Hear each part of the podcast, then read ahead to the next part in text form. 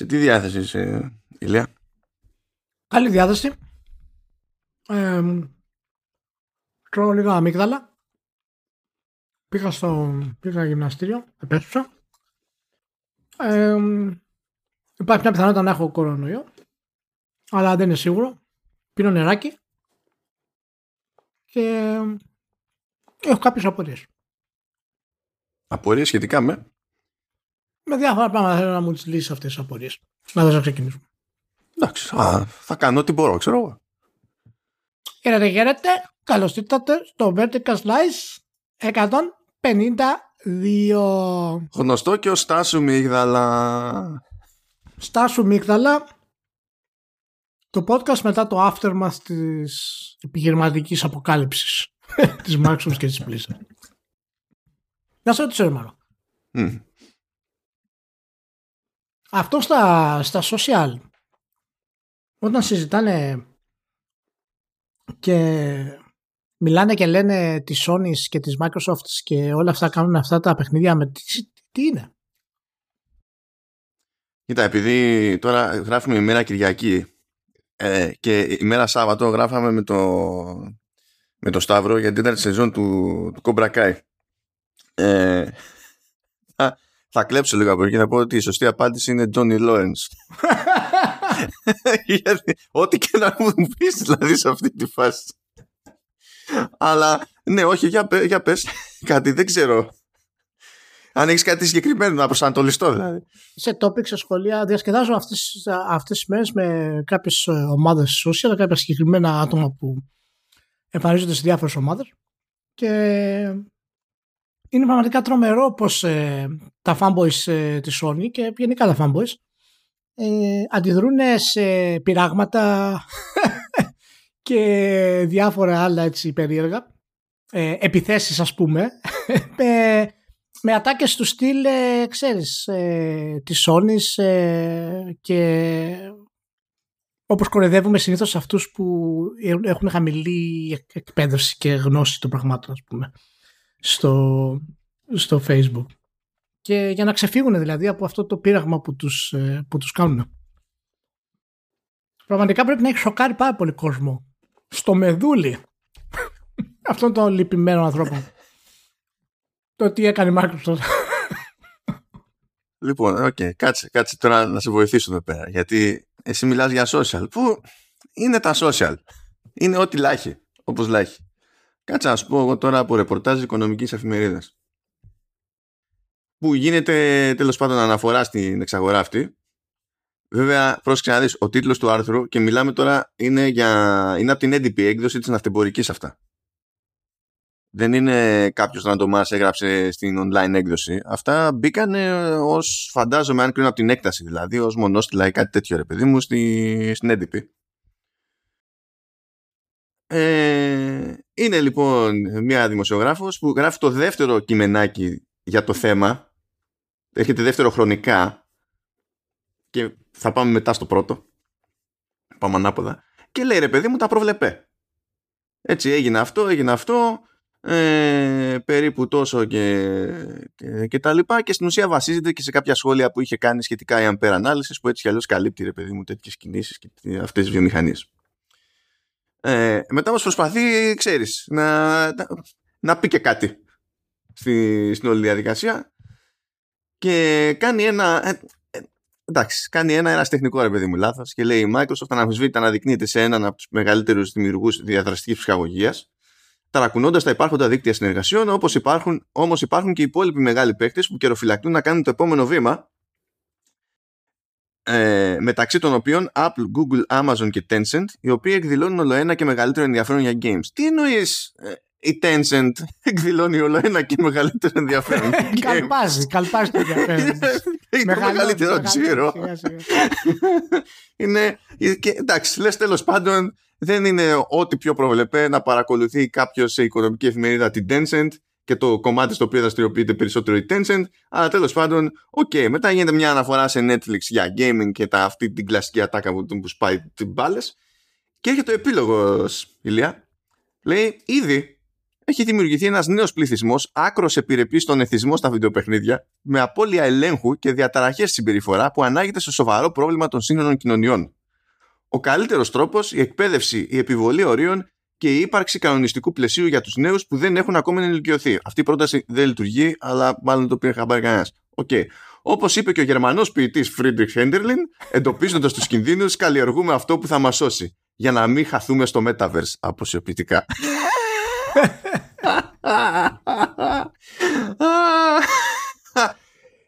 οικονομική, εφημε... οικονομική εφημερίδα έτσι, όπου, ε, καθ... όπου με βαρύγδουπες ατάκες αλλά προβλεπέ προκάτ ρε παιδί μου ε, σχολιάζεται η άνοδος ή κάθοδος 10 μονάδων στο δείκτη του χρηματιστηρίου της Αθήνας σαν να έγινε κάτι πραγματικά σοβαρό που ενδιαφέρει όντως τον κόσμο. Ναι. OK, okay, ξέρω εγώ. Εντάξει, okay. αυτό στο χωριό μου το λένε ρώτα τον ταβερνιάρη τι ασπιρίνη να πάρεις. Όχι, περίμενε. Όχι, ο ταβερνιάρης έρχεται σε λίγο. Α, έρχεται σε. Έχει κι άλλο.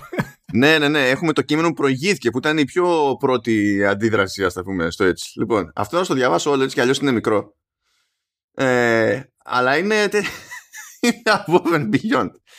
Λοιπόν, λέει τρεις αριθμοί ίσως περιγράφουν ανάγλυφα τον κόσμο που ζούμε. Τέλος πάντων, ναι, έχω μια διαφωνία εδώ, δεν πειράζει. 68,7 δισεκατομμύρια δολάρια, 35 δισεκατομμύρια και 160 εκατομμύρια. Και εξηγεί μετά τους αριθμούς. 68,7 δισεκατομμύρια δολάρια έδωσε η Microsoft, όχι ακόμη, αλλά τέλος πάντων, για να αγοράσει την εταιρεία παραγωγής βιντεοπαιχνιδιών Activision Blizzard. Για την ιστορία, η Activision Blizzard βρισκόταν σε αναταραχή εδώ και αρκετούς μήνες, συγκλονισμένη από ένα κύμα κατηγοριών για παρενόχληση, σεξισμό και διακρίσει εντός της εταιρείας. Αφού το πήρε χαμπάρι, πάλι καλά. Η εξαγορά αυτή είναι η πιο πρόσφατη σε ένα κύμα deal making στον τομέα των βιντεοπαιχνιδιών. Η Take-Two Interactive, κατασκευαστής δημοφιλούς σειράς παιχνιδιών Grand Theft Auto, συμφώνησε την περασμένη εβδομάδα να αγοράσει την ανταγωνιστική ζήγκα για 12,7 δισεκατομμύρια δολάρια. Okay. Την ίδια ώρα, 35 δισεκατομμύρια δολάρια πρέπει να καταλάβουν 74 φτωχές χώρες για την αποπληρωμή δανείων για να μην χρεοκοπήσουν όπως ανακοίνωσε η Παγκόσμια Τράπεζα. Can you feel it, Ηλία. Προσπαθώ. Συγκρα... Συγκρατούμε. Αλλά και 160 εκατομμύρια άνθρωποι στον πλανήτη ζουν στη φτώχεια, ενώ ο πλούτος των 10 κορυφαίων δισεκατομμυριούχων δια, ε, διαπλασιάστηκε στα χρόνια της πανδημίας. Πού προέκυψαν οι, οι 10 πλουσιότεροι άνθρωποι στον κόσμο σε, σε όλο αυτό το κομμάτι, δεν ξέρω. Τρεις αριθμοί, μία αλήθεια. Ε, τι θέλει να. Τι θέλει να μας πει με αυτούς τους αριθμούς, Μάνο, έχεις καταλάβει; Γιατί εγώ δεν έχω καταλάβει, παραδείγματος χάρη, γιατί ο κόσμος γράφει ε, στα ελληνικά τα σχόλιά του περί των εταιριών για να κάνει χαβαλέ. Δεν ξέρω, κάτσε. Μπορεί να τα καταφέρει σε δύο. Έχει δύο παραγράφους Μπορεί να τα καταφέρεις. Last, last Souls με ελληνικούς και μεγάλου και caps lock έτσι για να. Last of Us. That Souls and... Όχι, γιατί, γιατί, ποιο είναι το σχόλιο εδώ, τι κάνουν στα, στα social; Είναι το στυλ. Δεν ξέρω, κοίτα, κάποτε έτσι έγραφε στα σοβαρά ironically το αλμανάκο στη στήλη για τα video games. Οπότε ξέρω εγώ. Μπορεί να διάβαζαν αλμανάκο. Μπορεί να έχει μείνει. Μπορεί. Η πανδημία, αυτό είναι quote τώρα, η πανδημία έχει επιδεινώσει τις κοινωνικές ανισότητες σύμφωνα με την Oxfam. Εντάξει. Για τους δισεκατομμυριούχους, η πανδημία ήταν μια χρυσή ευκαιρία, ενώ η περιουσία τους ανεβαίνει με πρωτοφανή ρυθμό και κάποιοι κάνουν ταξίδια στο διάστημα. Ε, ενώ μάλλον η περιουσία τους ανεβαίνει με πρωτοφανή ρυθμό και κάποιοι κάνουν ταξίδια στο διάστημα, η παγκόσμια φτώχεια αυξάνεται δραματικά, λέει εκπρόσωπος της Διεθνούς Ανθρωπιστικής Οργάνωσης. Πάλι τι σχέση έχει αυτό με όλο το υπόλοιπο, είναι άγνωστο. Το 1780 ο Γκαετάνο Βιλαντζέρη, εκ των ηγετών του Ιταλικού διαφωτισμού, έγραφε ότι όταν ο πλούτος συρρυκνώνεται σε λίγα χέρια, όταν οι πλούσιοι είναι λίγοι και οι άποροι πολλοί, αυτή η ιδιωτική ευτυχία των λίγων σίγουρα δεν θα κάνει ολόκληρο το σώμα των πολλών ευτυχισμένο. Αντίθετα, θα το καταστρέψει. Πόση αλήθεια κρύβουν τα λόγια του 242 χρόνια μετά. Αποσιοποιητικά. What is happening? 242 χρόνια πριν τα λόγια του ήταν αλλιώς. Δεν ξέρω γιατί έτσι όπως το λέει είναι 240 χρόνια, δύο αιώνες μετά ήταν ένας σοφός άνθρωπος που είπε. Δύο αιώνες πριν τα λόγια του. Ήταν αλλιώ. Πρώτα απ' όλα είναι συγκλονιστική αυτή η ατάκα. Ότι το ότι περνάνε καλά οι λίγοι δεν σημαίνει ότι περνάνε καλά οι πολλοί. Απίστευτο. Πες. Απίστευτο. Oh my God. Ε, θέλω να πω ότι τέτοια άρθρα όταν αγόραζε τη Fox η Disney δεν είχαν βγει σε καμία ναυτεμπορική. Ήταν απλά business as usual. Η Disney έκανε μια εξαγορά μια εταιρεία αγόρασε μια άλλη εταιρεία. Αλλά τώρα επειδή είναι games, επανέρχεται ο κομπλεξισμός, καταλαβαίνετε. αυτό, αυτό είναι το θέμα. Και πραγματικά τι σχέση έχει όλο αυτό, τι σχέση, το ότι υπάρχουν ε, λίγοι άνθρωποι με άπειρα λεφτά και την όποια επιρροή δεν έχει να κάνει με το ποια εταιρεία μπορεί να αγοράσει ποιον. Αυτό είναι Facebook post, Λεμανό. Τι περιμένεις τώρα; Αυτό δεν είναι post δημοσιογραφίας και ανάλυσης. Αυτό είναι απλά θέλω να πω την άποψή μου για την καταστροφή του κόσμου και του πλανήτη που 10 άτομα έχουν ας πούμε το μεγαλύτερο έτσι, ε, ποσοστό στην οικονομία και δεν μας αφήνουν να ζήσουμε εμάς οι υπόλοιποι γιατί είναι πάρα πολύ κακό και σίγουρα αυτός ο κύριος έχει και την απάντηση σε αυτό το θέμα. Καταλάβες, δηλαδή μπορεί να μας λύσει το πρόβλημα αυτού του καπιταλισμού μας έχει καταστρέψει και, και οριακά ας πούμε επιβιώνουμε σήμερα. Νομίζω ότι έχει σίγουρα την απάντηση, αλλά την κρατάει μάλλον. Την κρατάει και απλά μας λέει το τι συμβαίνει. Γιατί αυτό χρειαζόμαστε από τέτοια άτομα να μας πούνε τι συμβαίνει στον πλανήτη. Κοίτα, η απάντηση η απάντηση είναι πορνό με τίφα Lockhart. Αυτή είναι η απάντηση. Αυτό τουλάχιστον έχει, έχει αποτέλεσμα. Μάλλον. για, για κάποιους έχει αποτέλεσμα. Συγγνώμη. Δηλαδή. Μαγική στιγμή σε Zoom call της Ιταλικής Γερουσίας όπου προσπαθούν να κάνουν κάτι φαντάζομαι πιο σοβαρό από το να δούνε CGI porn με την Tifa Lockhart κάποιος έκανε το απόλυτο λάθος και έσκασε στο, στο Zoom call να παίζει CGI porn. Τα με τη φαλόκαρτ και πάθανε σοκ και ψαχνόντουσαν να κλείσουν το βίντεο. Ποιος κερατάς το είχε ανοίξει. Καταφέρανε να βρουν τρόπο να κλείσουν τη μετάδοση του βίντεο, αλλά όχι τη μετάδοση του ήχου. Οπότε σε κάποια φάση έλειπε κανονική ήχο και άκουγε στα βογκητά της της τύφα. Συνεχιζόταν η φάση. Και αυτό δεν έγινε απλά στο μεταξύ τους. Όλη αυτή η ιστορία ε, μεταδιδόταν και στο κρατικό κανάλι που καλύπτει τέλος πάντων αυτές τις συζητήσεις. Πώς είναι το κανάλι της Βουλής, ξέρω εγώ, που έχουμε και τέτοια. Πήγε πάντα αυτό το πράγμα. και λες εντάξει, δηλαδή αν δεν γινόταν στη Μεσόγειο, πού θα γινόταν αυτό το πράγμα; Ήταν το, το πρόβλεπε, εντάξει, πιστεύω. Φινάλ φανταζή, έτσι θα το λέω τώρα στα ελληνικά. θα, θα μιλάω στα ελληνικά. Νιτέτο, νιτέτο, νιτέτο, έτσι θα μιλάμε τώρα στο τέτοιο. Και ένα τελευταίο σχετικό με Activision Blizzard, sorry, ε, το οποίο είναι, είναι, άκυρο, είναι άκυρος προς το ρεπορτάζ. Διότι λέει, ξέρω εγώ, retailer reportedly puts warning notice on PS5s. Quote unquote, Microsoft has bought Activision. το οποίο, εντάξει, στάνταρ δεν είναι κίνηση, δεν το πιστεύω ότι είναι κίνηση retailer, πιστεύω ότι είναι κίνηση υπαλλήλους σε retailer. Αλλά έχει να κάνει με μια αλυσίδα supermarket κάνε το κονέ στο κεφάλι σου, την σούπερ μάρκετ με κονσόλες και τα λοιπά. Γινόταν αυτό κάποτε και εδώ, αλλά δεν. Ε, τέλος πάντων, είναι μια αλυσίδα στο Βέλγιο και σε μια προθήκη που έχει εκεί πέρα κάτι χειριστήρια DualSense και τα λοιπά, ρε παιδί μου, έχει βάλει κάποιος μια κόλλα Α4 και λέει, ξέρω εγώ, ότι να ξέρετε παιδιά ότι η Microsoft αγόρασε την Activision Blizzard οπότε λέει choose your console, your system wise λέει και, και από κάτω έχει μια παρένθεση για όποιον δεν έχει ιδέα και καλά την Activision Blizzard και γράφει ξερά Call of Duty. Εντάξει, σοφή κίνηση. Γενικά πανικός σε όλα τα μέγη και πλάτη με αυτή την ιστορία. Θέλω να, να, να πούμε τώρα, μιας και έχουμε ρίξει αρκετό κουτσομπολιό τώρα στην αρχή ε, και έχει περάσει η ώρα έχουμε πει στο μεδούλι δηλαδή του κουτσομπολιού να πω ότι ο Μπράντον Σάντερσον ο διάσημος γραφέας του Stormlight Archive ε, τα πήρε στο κρανίο σε ένα podcast. Ναι, το πέτυχα ναι για πες. Και είναι αυτή τη στιγμή ο κορυφαίος fantasy writer από πωλήσεις αλλά και παραγωγή. Δηλαδή για το εύρος της παραγωγής του η ποιότητά του είναι πολύ υψηλή. Ε, και έκραζε το Elden Ring και το Miyazaki και τη From Software γιατί ε, επέλεξαν το Martin για να τους φτιάξει τον κόσμο και όχι αυτόν. Και δεν έκανε trolling. Άμα ακούσεις δηλώσεις του, λέει: Εγώ δεν μπορώ να καταλάβω γιατί μια εταιρεία επιλέγει λέει, τον George Martin να κάνει λέει, αυτό το παιχνίδι και όχι εμένα που τους έχω υποστηρίξει εδώ και 10 χρόνια. Ναι, που παίζω Souls και τέτοια, ναι.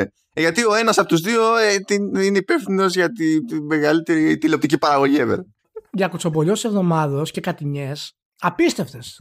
Ο Σάντερσον τώρα φυσικά πάντα έχει, είχε μια υπεροψία, ας πούμε, αλλά ό,τι βιβλίο και να έχει γράψει, Game of Thrones δεν είναι. Και όσο και να προσπαθεί να το φτάσει σε αυτό το επίπεδο, η πρόζα του δεν είναι τέτοιο επίπεδο όσο είναι του Game of Thrones.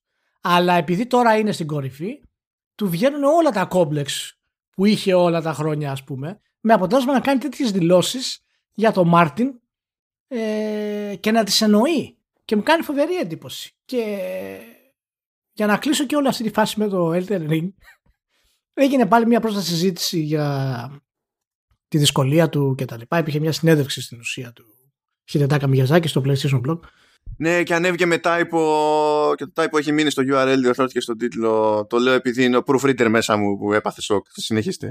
Και αναφέρει λίγο για τη δυσκολία. Λέει ότι δεν έχουμε κάνει το παιχνίδι πιο εύκολο γενικά από ό,τι ξέρουμε και από ό,τι έχουμε συνδυάσει τόσα χρόνια, αλλά ε, ο ανοιχτός κόσμος στην ουσία θα το οθήσει κάπου αλλού ε, για τους παίχτες και θα τους δώσει δυνατότητα να πλησιάσουν πολλές καταστάσεις με διαφορετικούς τρόπους και αυτό θα ωφελήσει, ας πούμε, την, τη δυσκολία τους. Και περισσότεροι παίχτες θα το τελειώσουν ε, από, τη, σε προ, από, από προηγούμενα παιχνίδια μας.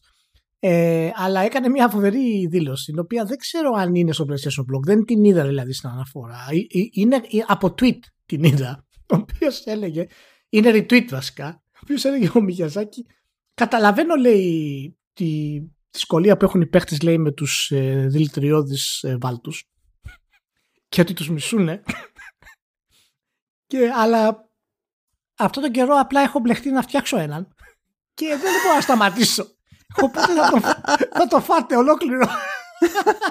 Evil be as Game designer να βγαίνει και να λέει τέτοιο πράγμα. Να μην τον ενδιαφέρει στην ουσία εάν ο κόσμος θα εκνευριστεί ή όχι για το παιχνίδι του. Είναι, αυτοί, είναι αυτού του designers που θέλουμε. Αυτούς τους designers θέλουμε. δηλαδή, τι κάνεις εσύ αγόρι μου, είσαι εκνευρισμένος; Δεν πειράζει. δεν πειράζει. Εγώ δεν αλλάζω τίποτα από το παιχνίδι. Έχουμε ολόκληρη συλλογή από ξυδάκι. Πώ να διαλέξεις. Ναι, ναι, από ξυδάκι. Και μου αρέσει πολύ που πιστεύει ότι το open world θα ωφελήσει στην ε, δυσκολία του παιχνιδιού, να την κάνει λίγο πιο προσβάσιμη. Να το δούμε αυτό. Έχω πολλές αμφιβολίες για, για αυτό το πράγμα. Αυτό φαντάζομαι το λέει με το σκεπτικό ότι επειδή έχεις και τις μετακινήσεις και τέτοια ρε παιδί μου, δεν είναι ότι πηγαίνεις από πίκρα σε πίκρα με τον ίδιο ρυθμό, ότι προλαβαίνεις να αναπνεύσεις και ότι αυτό μπορεί να σου δίνει την εντύπωση ότι ξέρεις, είναι λίγο πιο χαλαρή εμπειρία στο σύνολο. Εντάξει, αλλά καλά θα δούμε στο, στο τέλος εκεί πέρα. Λοιπόν, τώρα έχω εδώ πέρα κάτι που δεν είναι κουτσομπολιό, αλλά δεν ξεφεύγει πολύ από, τη, από, τη, από τα επίπεδα σοβαρότητας που έχουμε μέχρι στιγμής στο επεισόδιο.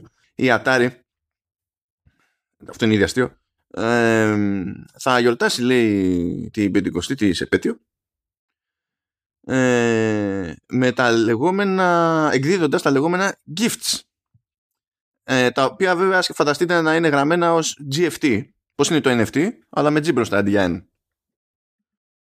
Και ποιο είναι αυτό το concept? Το concept είναι ότι το GFT ε, είναι ένα πακέτο με NFTs που τα αγοράζεις χωρίς να ξέρεις ποια είναι και περιμένεις σε συγκεκριμένη ημερομηνία να τα ανοίξεις για να δεις τι σου κάτσε.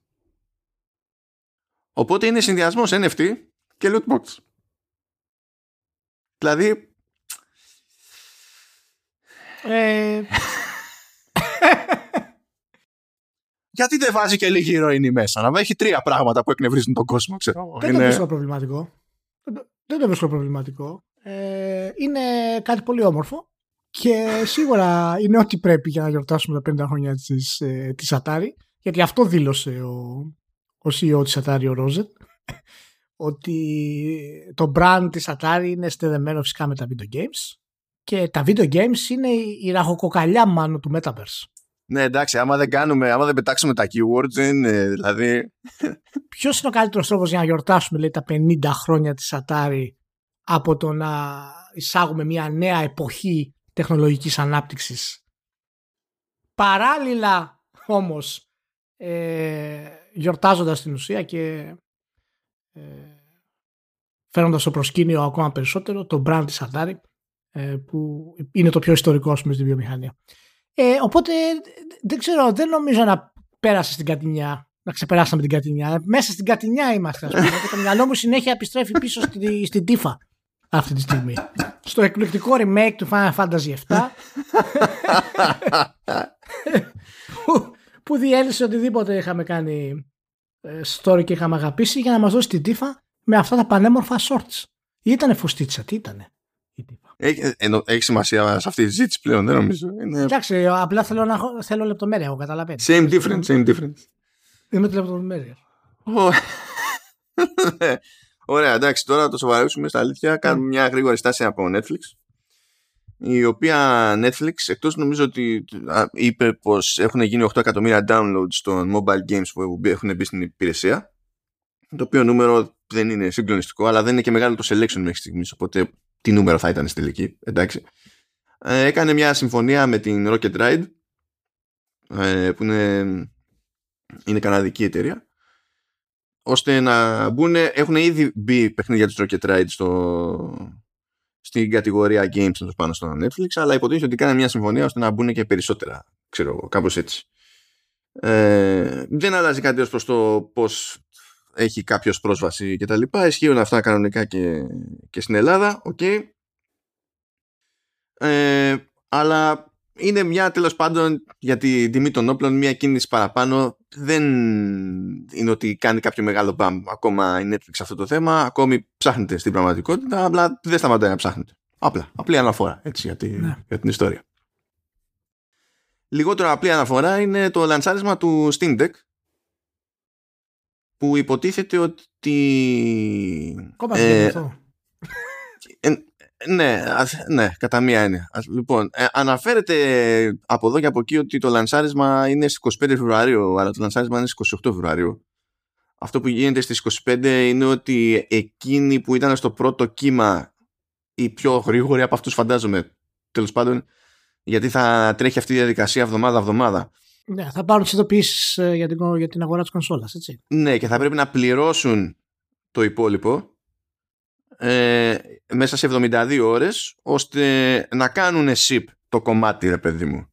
Ε, ε, και το shipping ξεκινάει στις 28, άρα να έχει κάποιος μηχάνημα στα- στις 28 είναι λίγο δύσκολο, θέλει ταρζανιά, ας πούμε, σε αυτή τη... Οπότε ο, ο, η αυτή η ημερομηνία είναι, είναι λίγο σχετική σαν φάση. Το πρόβλημα με όλο αυτό το concept βέβαια είναι ότι προέκυψε ότι πάνε τώρα αυτή την περίοδο κάποια κομμάτια και σε δημοσιογράφους και τα λοιπά και ότι το review embargo είναι στις 28. Μετά το πρώτο κύμα πληρωμών. Πο- ποτέ δεν είναι πρόβλημα αυτό ή τουλάχιστον ύποπτο. Ποτέ. Και όταν, στο, όταν ακολουθεί αυτό το στυλάκι μια εταιρεία που δεν έχει το καλύτερο track record με hardware σφίγγεσαι, σφίγγεσαι κι άλλο. Ε, δεν έχει κάνει κάποια δήλωση η Valve που να αναφέρει ποιο είναι τα μελλοντικά της σχέδια για το Steam, τι νούμερα περιμένει, πώς θα πλαισιώσει ας πούμε, το, το marketing. Δεν υπάρχει κάποια κεντρική ιδέα γύρω από το Steam Deck. Το λανσάρει κλασικά με το χύπικο τρόπο της που λανσάρει τα διάφορα ε, hardware κομμάτια της. Και... Κοίτα, υπάρχει και preview coverage ε, προγραμματισμένο με δικό του embargo ε, που φαντάζομαι ότι έχει νόημα να, να συνδυαστεί με κάποιο είδους marketing plan, ό,τι και αν σημαίνει αυτό. Οπότε δεν είναι ότι ξαφνικά θα δούμε την τελική την κάλυψη. Θα έχει και ένα ενδιάμεσο βήμα το οποίο δεν Ναι. ξέρω πότε είναι ακριβώς βασικά. Θα δούμε. Ε, εγώ θα σου θυμίσω, Ηλία, ότι από τα λίγα παιχνίδια που δεν τρέχουν με την καμία στο Steam Deck είναι το Persona 4 Golden Εντάξει, απαράδεκτο. Απαράδεκτο. Απαράδεκτο, όχι. Είναι δηλαδή γεννημένο να, να το παίξεις στο Steam Deck αυτό το πράγμα. Απαράδεκτο. Ε, τε- έμαθα εντωμεταξύ γιατί. Γιατί; Γιατί τα βίντεο, λέει, τα, τα, τα βίντεο cutscenes στο Persona 4 Golden βασίζονται σε Windows Media Video και υπάρχει πρόβλημα με το emulation του codec στο μέσο πρώτον σε, ε, σε SteamOS. Οπότε σου λέει- Χαζομά. Σε παρακαλώ τώρα. δηλαδή. Να τρελαθώ τώρα δηλαδή. Να τρελαθώ δηλαδή. Πόσο δύσκολο μπορεί να είναι να το φτιάξεις αυτό. Αλλά θα μου πεις άμα η εταιρεία δεν θέλει να το κάνει. Τώρα εντάξει. Τώρα, εντάξει, πιάστα μου και κούρευτο κάπως έτσι πέρα- εκεί πέρα. But yeah, ε, να, θυμίσω, να σας θυμίσω έτσι, να μην ξεχάσετε μέχρι τότε να απολαμβάνετε τις διάφορες ατάκες, τους διάφορους τίτλους σε, σε Gaming Press κτλ. Του τύπου ε, τότε κυκλοφορεί η απάντηση της Valve στο Nintendo Switch. Take that in. Αφήστε το να, να αναπνεύσει λίγο, να γουστάρετε. Ναι. Η Σονάρα. Έτσι το λέω. Η Σονάρα είναι σήμερα η κα- Σήμερα, όπα, δεν κατάλαβα. Δεν κατάλαβα. Γιατί σήμερα, τι υπονοείς; Γενικά. Γενικά. γενικά. Α, α. Εντάξει. Ε, πολύ ωραία. Πάμε τώρα Sega. πάμε Sega που κλείνει και, για, και στο τυπικό ένας κύκλος. Είχαμε πει προμηνών ότι είχε πουλήσει το 85% των arcades. Στην ουσία έχει πουλήσει το, το 85% της Sega Entertainment που κάνει κουμάντο στα arcades που πλέον έχουν περιοριστεί στην ουσία στη Ιαπωνική αγορά. Δεν έχουν επιβιώσει νομίζω για πουθενά άλλο. Ε, τώρα πούλησε και το υπόλοιπο 15% στη, στην Κέντα. Και ακριβώς επειδή πουλήθηκε ρε παιδί μου και αυτό που είχε μείνει δεν θα μείνει πλέον, θα συνεχίσουν να λειτουργούν δεν ξέρω πώς, αλλά θα δούμε τα arcade ε, τέλος πάνω στην Ιαπωνία. Ε, αλλά θα κοπεί το όνομα Sega και θα χωθεί το όνομα Gigo δεν ξέρω πώς προκύπτει τώρα αυτό ακριβώς Κάποια ε, είναι αυτό τώρα. Ναι, εντάξει. Αλλά that's pretty much it. Πάει όλο αυτό. Ναι. Τέλος. Ιστορική στιγμή, ε. Ναι, νομίζω ότι ε, ε, κατά μία έννοια το πιο συμβατό, το πιο το κομμάτι της Sega που είχε μεγαλύτερη συγγένεια με τη βασική business της Sami είναι αυτό που πεθαίνει και, έχουμε, και ξέρουμε πια ότι όταν έκανε το κονέ εκεί με Sega Sami η μεριά που κατέληξε να ξεκινάει από θέση ισχύως και τελικά είναι το, να είναι ο αδύναμος κρίκος του συνόλου ήταν η Σάμι. Δηλαδή, iron is abound. Δεν έχουμε παράπονο. Είναι όλο, είναι όλο κομπλέ.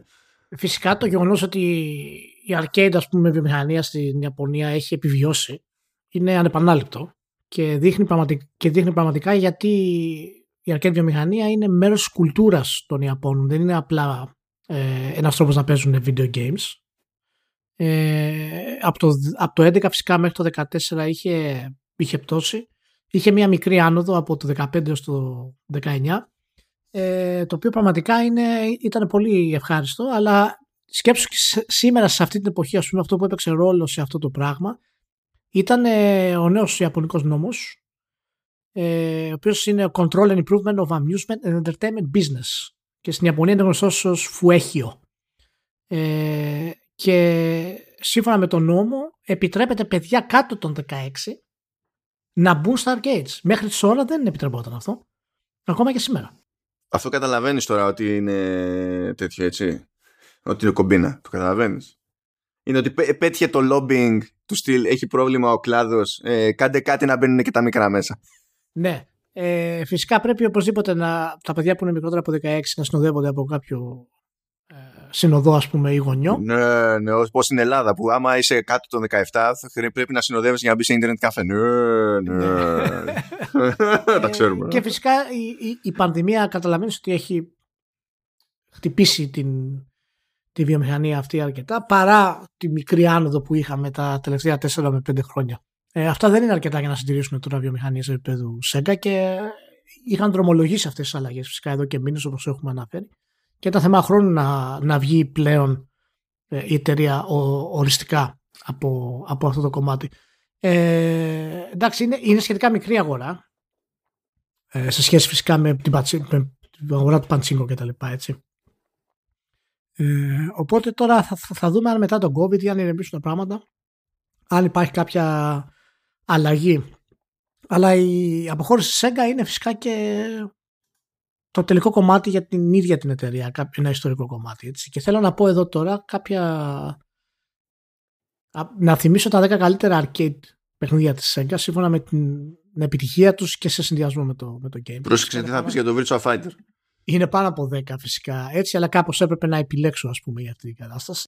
Ε, Space Harrier, Afterburner το 2, το Golden Axe, το Revenge of Death Thunder, το Outrunners, το οποίο είναι φυσικά μέρος της σειράς ε, Outrun, ήταν το πιο επιτυχημένο εμπορικά. Που ήταν το Outrunners πρέπει να ήταν εκείνο που ε, στην ουσία μπορούσε να παίξεις διπλό, ρε παιδί μου. Ναι, ναι, ναι, μπορούσε να αλλάξει και πάρα πολλά αυτοκίνητα κτλ. Ε, Virtual Racing, Virtual Fighter 2, ε, Daytona USA, House of the Dead 2, Star Wars Trilogy, το οποίο ήταν από τα καλύτερα conversions του Star Wars, του κόσμου Star Wars στα, στα arcades και το Crazy Taxi. Όπως είπα, φυσικά υπάρχουν και άλλα πάρα πολλά. Ε, αλλά είχε, είχε πάνω από μερικά 10-15 παιχνίδια η Sega ε, στα arcades. Ακόμα και στην εποχή όπου σιγά σιγά ε, η επιχείρηση βυθιζόταν στις κονσόλες, τα arcade συνέχισαν να έχουν παρουσία. Μόλις θυμήθηκα ότι το έχω παίξει το, το Star Wars Trilogy. Σοβαρά, δεν το έχω Ναι. παίξει εγώ. Για κάποιο λόγο ε, ε, το, το, το είχε κάποιος. Ήταν φάση bowling, δεν θυμάμαι τι άλλο ήταν, στη, στη γλυφάδα. Ε, και σε, μόλις συνειδητοποίησα το έχω παίξει.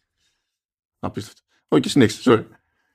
Ε, όχι, αυ, αυ, αυτά ήταν τα βασικά για να θυμίσουμε λίγο και, και τη Sega. Εντάξει, προφανώς η Sega είναι μια πονημένη ιστορία για πάρα πολύ κόσμο, αλλά εντάξει, η νοσταλγία σε πολλούς τους αναγκάζει να την θεωρούν μεγαλύτερη από ό,τι στην στην πραγματικότητα είναι η εταιρεία. Και από θέμα ταλέντου και από θέμα παραγωγής. Ε, τουλάχιστον τώρα θα μπορέσεις ίσως να αφοσιωθείς σε αυτό το νέο super game που ετοιμάζεις για τη Microsoft. θα είναι το game που θα τελειώσει όλα τα games. Ε, φαντάζομαι θα είναι, θα είναι δική της προσπάθεια χωρίς να το λέει για κάτι που θα προσωμιάζει στο φανταστικό multiverse που δεν υπάρχει. Multiverse λέω. Metaverse, sorry. Το multiverse είναι άλλη θεωρία. Ε, Είναι, είναι το super game του Metaverse. Για να δούμε, ρε Sega. Για να δούμε. Θα ήθελα να συνδυάσει όλα τα IP, ας πούμε, εντάξει. Ε. Ναι, αν υπάρχει κάποιος που μπορεί να το κάνει αυτό το πράγμα, η Sega θα ήταν μια από αυτές τις εταιρείες που να το επιχειρήσει. Ας πούμε. Είναι στο DNA της να επιχειρεί το. Μιας και πάμε Sega, να θυμίσουμε ότι πάνω εκεί που ήμασταν όλοι απασχολημένοι με Activision Blizzard κτλ. έγινε αυτό που έτσι κι αλλιώς ακούγονταν καιρό ότι θα γίνει. Ε, αφού έφυγε μάλιστα ο, ο Nagoshi από τη Sega, ε, πήγε όντως στην NetEase και έφτιαξε άλλο στούντιο εκεί και στην ουσία πήρε άτομα από τη Sega. Από αυτούς που ήξερε, πήρε μαζί του. Και έχει πάρα πολύ πλάκα για δύο λόγους. Διότι σε πρώτη φάση η NetEase ε, είναι ένα παράδοξο από μόνη της. Μια, μια αντιθετική κατάσταση βασικά. Διότι τεχνικώς ξεκίνησε ως ε, κορεατική εταιρεία. Αλλά πλέον τα κεντρικά της είναι στην Ιαπωνία και οι χοντρές κινήσεις είναι ιαπωνικού τύπου.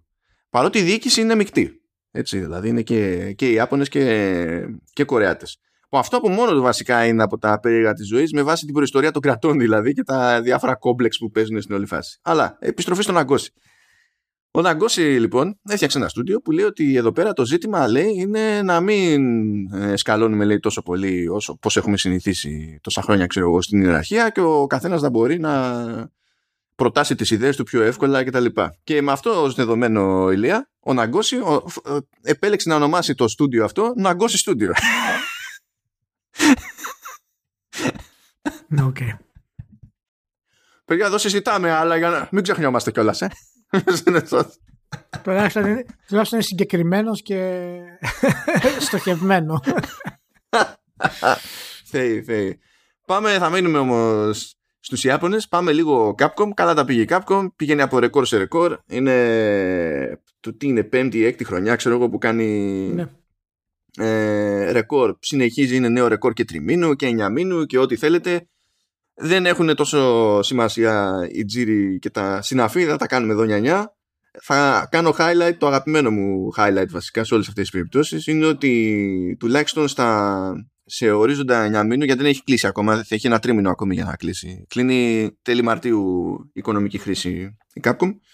Στο 9 μήνο λοιπόν λέει ότι περί το 70% του τζίρου της προέρχεται από τίτλους που στην ουσία ε, δεν κυκλοφόρησαν σε αυτό το 9 μήνο. Δεν μου κάνει εντύπωση. Ποιοι είναι αυτοί πάνω. Λοιπόν, συνεχίζει και δίνει πόνο το, το Village. Πουλάει το Monster Hunter Stories 2. Ε, πουλάει και το, και το Rise. Και λέει για πολλωστή χρονιά ε, το Resident Evil 7 έχει χρονιά που πουλάει τουλάχιστον ένα εκατομμύριο κομμάτια. Και για να το λέει τώρα αυτό εδώ πέρα πρέπει να έχει πουλήσει ένα εκατομμύριο κομμάτια στο 9 μήνο και να πηγαίνει για παραπάνω για το 10 μήνο ας πούμε. Ε, είναι πραγματικά πολύ εντυπωσιακό αυτό το πράγμα και δείχνει ένα από τα brand που είναι το Resident Evil που παραμένει. Ε, σημαντικό κυρίως γιατί είναι horror ας πούμε και δεν υπάρχουν πλέον AAA horror παιχνίδια έστω και αν είναι το gameplay του τελείως ε, τελείως παλαϊκό ε, οπισθοδρομικό. Ε, το Biohazard πόσο έχει πουλήσει μάλλον το 17 κυκλοφόρησε έτσι. Ναι, νομίζω πλέον είναι πάνω από 10 εκατομμύρια και αυτό το έχει ανακοινώσει πιο πριν, πριν αποτελέσματα 9 μήνου δηλαδή. Και το Village έχει πει στα 5. Το Village είναι στα 5 συνυπολογίζοντας νομίζω το... αυτό το 9 μήνο. Ναι. η μεγαλύτερη επιτυχία της Capcom πρέπει να παραμένει τα τελευταία χρόνια το Master Hunter, έτσι. Α, καλά, ναι, αυτό είναι αστείο. Ναι. Το, το Word λέμε τώρα, έτσι. Ναι, ναι, ναι. ναι. Mm. ναι. Ακόμα και το, το Master Hunter Stories το 2, ας πούμε, το Wings of Ruin που, που είπαμε, έφτασε ένα εκατομμύριο πωλήσεις, έτσι. Δηλαδή αυτά ναι, 1,4 κάπου εκεί. Ναι, ναι, ναι, είναι άνετη. Τρελά νούμερα αυτά. Ε, είναι, είναι, καλό που έχει ενεργές σειρές ε, η Capcom. Περιμένω να δω πότε θα κάνει τη, όλα αυτά το, τα έσοδα, πότε θα κάνει το τέτοιο, ε, επένδυση. Περιμένω να δω ποιος είναι ο σκοπός της γενικά. Για καταλογιστική, καταλογιστική. Γι' αυτό σκιζόμαστε σε, σε remasters και remakes και δεν συμμαζεύεται μέχρι να κλείσουν όλες οι τρύπες. Ναι, ναι, ναι. Μόλις κλείσουν ελπίζω να δούμε κάτι καλό. Εντάξει, κοίτα, η Capcom δεν είναι ότι παραδοσιακά δεν προσπαθεί κιόλας. Δηλαδή έχει ανακοινώσει το, το, το, το πραγμάτα, ας το πούμε έτσι όπως θα το λέγανε αυτοί τέλος πάντων, το οποίο είχε πει από τότε, δεν είναι ότι έχει καθυστερήσει, είχε πει έτσι κι αλλιώς ότι έχει μέλλον το πράγμα. Ε, να που κάνει επένδυση από τους σχετικά λίγους πλέον τέλος πάντων, ειδικά δε στην Ιαπωνία που κάνουν τέτοια επένδυση σε μηχανή. Έχουν δώσει πόνο δηλαδή με τη μηχανή του, του Racing και τη συντηρούν και τη, και τη στηρίζουν και την αναπτύσσουν και τη χρησιμοποιούν και ποικιλοτρόπως σε τελείως ξέμπαρκες παραγωγές μεταξύ τους. Ε, και εντάξει, τώρα αυτό το υπονοούμενο το, θα δούμε αυτό το μπλα μπλα, το, το μέλλον του Street Fighter, αυτό δεν σημαίνει τίποτα ιδιαίτερο από μόνο του, κανείς δεν ξέρει. Αλλά ε, να σημειώσουμε ότι από τα περίεργα κατά μία έννοια για τα trends της εποχής είναι ότι έχει πάρα πολύ μικρή δραστηριότητα και εξάρτηση από mobile stuff. Και σε αντίθεση με άλλους που ψάχνουν τρόπο να χωθούν σε mobile για να μπας και μαζέψουν easy money γιατί σου λέει ότι πόσο να ξοδέψουμε να βγάλουμε εκεί πέρα ένα παιχνίδι ακόμα και να μην πάει. Δεν θα τα βάψουμε μαύρα, αλλά άμα πάει θα χεστούμε στο τάλιρο με συγκριτικά ε, μικρή επένδυση ας πούμε. Η Capcom ανταυτού έχει πει ότι θέλει να κοιτάξει να ενισχύσει την παρουσία του στο PC ξέρω εγώ είναι, είναι λίγο σε, σε άλλον πλανήτη η Capcom και δεν την νοιάζει κιόλας, έτσι. Αυτή η δήλωση είναι περίεργη τώρα. Δεν πρόκειται να το κάνει πραγματικά, ας πούμε. Ε, όταν το λέει αυτό το πράγμα, εννοεί, ξέρεις ότι θα κυκλοφορήσω και στο PC τα παιχνίδια που κυκλοφορούν στις κονσόλες, προφανώς.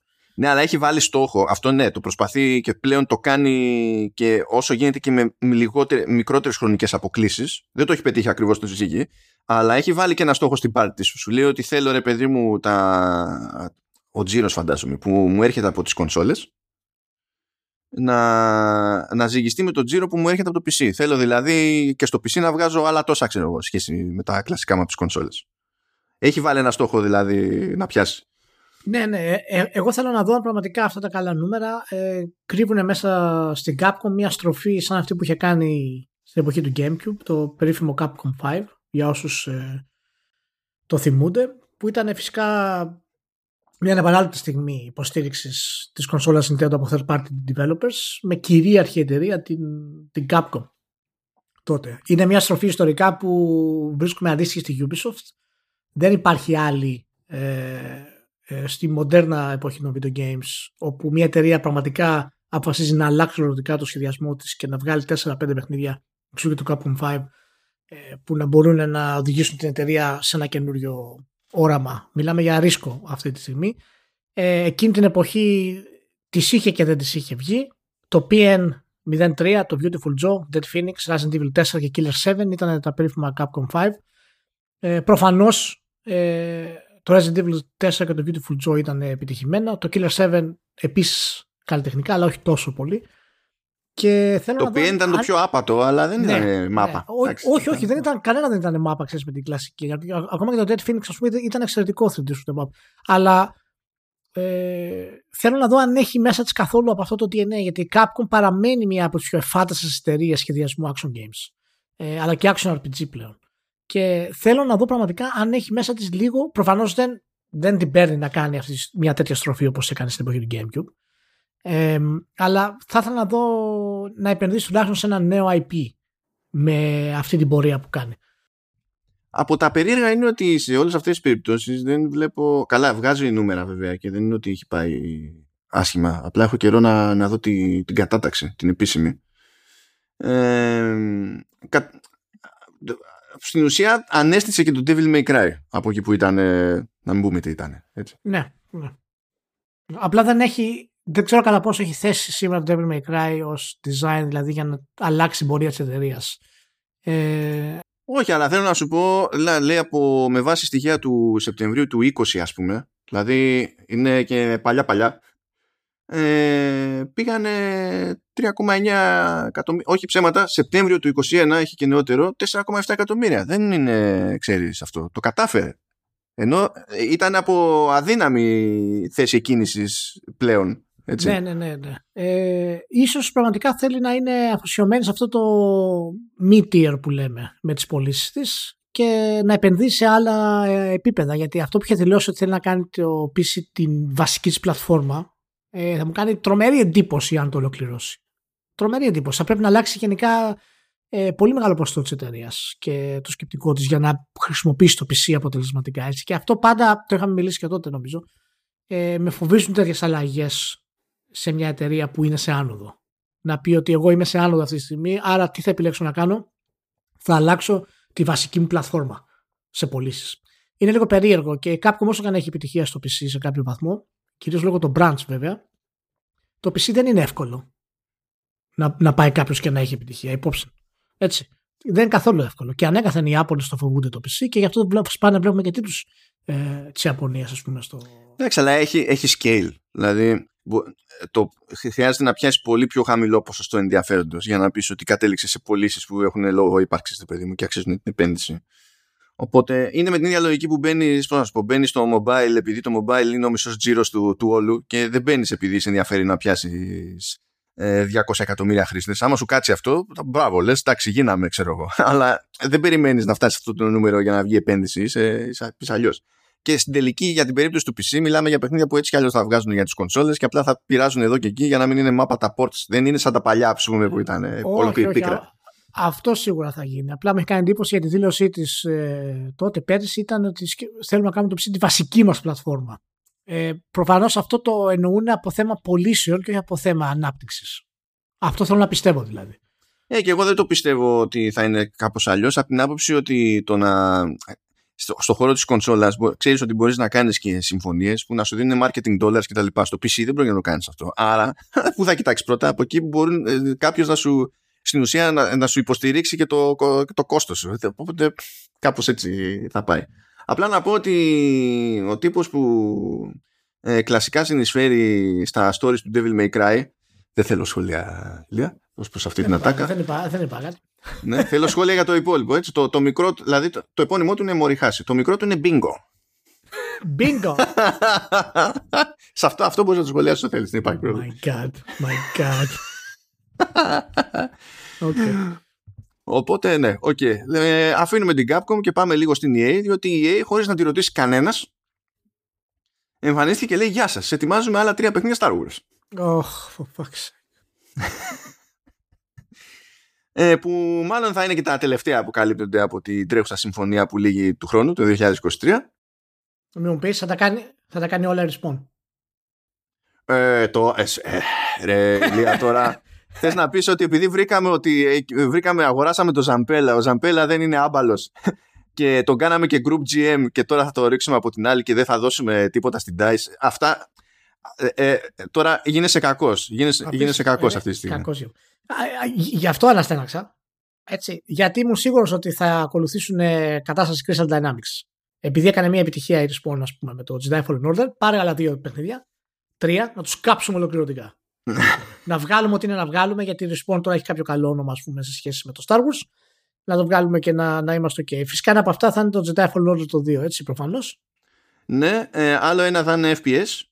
Το οποίο FPS νομίζω το έχει αναλάβει το, έχει αναλάβει το κομμάτι της Respawn, το οποίο ή δεν ήταν κομμάτι της Respawn. Δεν είχε, δεν θυμάμαι ποια ομάδα από όλες είχε κάνει τον κόπο να βγάλει εκείνο το Medal of Honor που ήταν VR. Medal of Honor VR. Δεν το θυμάμαι ποια ήταν. Ναι, αυτό εντωμεταξύ ε, είχε μια περίεργη περίπτωση στο... Ήταν περίεργη η φάση στο development. Respawn λέει πάντως. Για το Medal of Honor. Ναι, ναι. Το Above and Beyond λες. Ναι, ναι, ναι, ναι, ναι, Αυτό που ήταν ε, VR only. Αυτό γενικά πήρε καλές κριτικές ως προς την ποιότητα της προσέγγισης και τα λοιπά, ας πούμε, και κάποια πράγματα που κάνανε σε VR. Απλά είχε ξεκινήσει με, τη, με στήριξη Facebook πλέον Meta Απλά στη διαδρομή ε, άλλαξε η στάση της, του χρηματοδότη και αντί να σπρώχνει PCVR που στην ουσία εννοεί το tethered το, το VR που απαιτεί την επεξεργασία τη χοντρή να γίνεται στο PC γύρισε στη λογική του Quest που πρέπει να τρέχει όλο στο μηχανάκι τέλος πάντων. Οπότε ξαφνικά αυτή η παραγωγή δεν ήταν showcase για τίποτα που να ενδιαφέρει την εταιρεία, ήταν λίγο ένας αχταρμάς. Αλλά παρόλα αυτά άφησε καλές εντυπώσεις. Αυτή νομίζω, αυτό το κομμάτι της Respawn είναι που παίρνει το, το FPS. Και λογικά το Jedi Fallen Order θα πέσει σε αυτούς που έτσι κι αλλιώς κάνανε το Jedi Fallen Order. Δηλαδή, ok. Και το τρίτο παιχνίδι υποτίθεται ότι θα είναι strategy. Ε, αυτό το, το, αυτό θα το αναπτύξει η Beat Reactor ε, που είναι καινούριο στούντιο με επικεφαλή στον θέλω να το κάνει ελπίζω να είναι Fertz το OE να είναι κάποια ε, ατυχής απόδοση το, το, του O με umlaut από γερμανικά στα αγγλικά. Τι λες, τι λες. Ναι γίνεται, γίνεται το okay, έστω ότι αυτό ε, ο οποίος προέρχεται από φυράξεις ε, και γενικά η Beat Reactor έχει τέτοια άτομα μέσα. Ναι. Ο, οπότε είναι λίγο χαρτκοράδες. Δεν ξέρω δηλαδή πώς θα πλασαριστεί αυτό το παιχνίδι ακριβώς και τι show budget θα έχει για την κατηγορία και τον κόσμο στον οποίο στοχεύει. Αλλά θα είναι και ένα strategy game στην όλη περίπτωση. Και φαίνεται λέει ότι δεν θα έχει την ευκαιρία η DICE να βγάλει Star Wars Battlefront 3. Απίστευτο, απίστευτο. Τι έχει κάνει σωστά η DICE τα τελευταία χρόνια, μας πει ένας άνθρωπος. Ναι. Ε, να πούμε ότι υπάρχει μια ε, έτσι, αναβίωση του tactical strategy παιχνιδιού τα τελευταία χρόνια. Ε, φυσικά με την επιτυχία του, του XCOM ας πούμε. Αλλά έχουμε και ανεξάρτητους στήλους τώρα όπως είναι το Gears of War, έχουμε το, το Phoenix Point και τώρα ε, κατά πάσα πιθανότητα και ο νέος τίτλος θα βασίζεται σε αυτό το στυλ ε, σχεδιασμού. Ε, και υπάρχει και Marvel τίτλος ο οποίος βγαίνει με αυτό το concept έτσι. Οπότε υπάρχει κάποιο ενδιαφέρον εκεί αυτή τη στιγμή. Τώρα, πώς η Respawn έχει την ικανότητα να τα κάνει και τα τρία αυτά; Αυτό, ε, μα, μα, δεν τα κάνει τα τρία και η Respawn. Η Beat Reactor είναι άλλη. Απλά αντί να μπλέξει λίγο στο production με τη λογική ότι ο Ζαμπέλα πλέον δεν είναι Respawn. Ο Ζαμπέλα είναι Group GM. Οπότε... Αυτό θέλω να πω. Ότι το σχεδιασμός μπορεί να πηγαίνει κάπου αλλού σε εταιρείες. Αλλά θέλω να δω πώς θα γίνει όλο το πακέτο η παραγωγή αυτή. Γιατί κανονικά θα πρέπει το Jedi Fallen Order θα έπρεπε να το κρατάει στα χέρια της Electronic Arts λες και είναι πραγματικά αληθινό φωτόσπαδο. Τόσο σπάνιο είναι ας πούμε για την εταιρεία μια τέτοια επιτυχία. Και δεδομένου ότι έχει πουλήσει νομίζω πάνω από 10 εκατομμύρια πρέπει να έχει πάει το. Ναι, ναι, ναι, είναι πάνω. Δεν, δεν έχει κάνει update εδώ και καιρό, αλλά είναι πάνω από ναι, 10 εκατομμύρια. Ναι. Είναι ενταγμένο στο κάνον ας πούμε του, του lore του Star Wars ε, και έχει τη δυνατότητα να πει πολύ ενδιαφέροντα πράγματα και να βελτιώσει και το σχεδιασμό. Γιατί το πρώτο Jedi Fallen Order ήταν φυσικά καλό παιχνίδι, αλλά είχε πάρα πολλά έτσι, περίεργα. Πούμε. Δεν ήταν ανεπτυγμένο έτσι full να το ευχαριστηθείς. Τώρα πιστεύω ότι θα πάει all the way που λέμε. Α δούμε. Πάντως μετά από αυτό θα έχει ενδιαφέρον να δούμε αν θα παραμείνει ηλεκτρονικά τη μεγάλος παίχτης ε, στα Star Wars. Έτσι. Εντάξει, κοίτα, αυτό που χάνει είναι η αποκλειστικότητα. Ε, δεν αποκλείει το να κερδίσει κάποιο καινούριο contract. Ε, μ' αρέσει το μεταξύ στη, σε αυτά που ακούγονται για το ότι δεν θα υπάρξει καινούριο Battlefront ας πούμε και ότι δεν θα μπλέξει DICE και τα λοιπά ότι και καλά αυτό που οδηγεί σε αυτή την απόφαση είναι ότι η EA δεν θέλει πλέον να πληρώνει τα licensing fees του, του Star Wars. Και λες ποιο κοροϊδεύετε παιδιά; Ποιο, ποιο κοροϊδεύετε ότι αυτό σας έφτεξε απλά δύο φορές έχουν δοκιμάσει με Battlefront. Ε, κανένα λανσάρισμα δεν πήγε κατευθείαν το Battlefront 2 μπορείς να πεις ότι ίσιοσε κάπως με τα κόπων και βασάνων. Το άλλο που βγήκε το Rock Squadron δεν το λέει; Ναι. Η αλήθεια είναι ότι δεν είναι, δεν είναι άκυρο αυτό, αλλά είναι πολύ δική περίπτωση παιχνιδιού, ας πούμε. Δεν νομίζω δηλαδή να ε, έσπασε ρεκόρ πωλήσεων για την EA και δεν νομίζω να είχε και τρελ, θέσει και απίστευτους κουλούς στόχους, ας πούμε, η EA για αυτό το παιχνίδι. Είναι λίγο πιο ειδική περίπτωση, σαν segment. Um, και μετά από ότι τι, εντάξει, τι να, τι να πούμε για το λανσάρισμα του Battlefield 2042. Τι να πούμε για την κατάσταση στην οποία βρίσκεται; Πώς θα πας να δώσεις, τι να δώσεις άλλο στην DICE; Δηλαδή έχεις δώσει τόσες ευκαιρίες. Έχεις δώσει τόσες ευκαιρίες. Δεν, ξέρω τι θα την κάνει. Γιατί τόσο, τόσα χρόνια, ας πούμε, με αυτά που ακούγονται ακόμα και για τη μηχανή, τη, τη, τη, Frostbite, ακόμα και εκεί φαίνεται να έχουν ζήτημα, ας πούμε, να τη συντηρήσουν και να τη φτιάξουν όσο καλύτερα γίνεται για εσωτερικές παραγωγές. Και παραπονιούνται, ξέρω εγώ, άλλα Ναι, άλλες ομάδες της EA που έχουν υιοθετήσει τη Frostbite και τα, και τα συνάφη. Δεν ξέρω τι κάνει η DICE, αλήθεια, δεν ξέρω.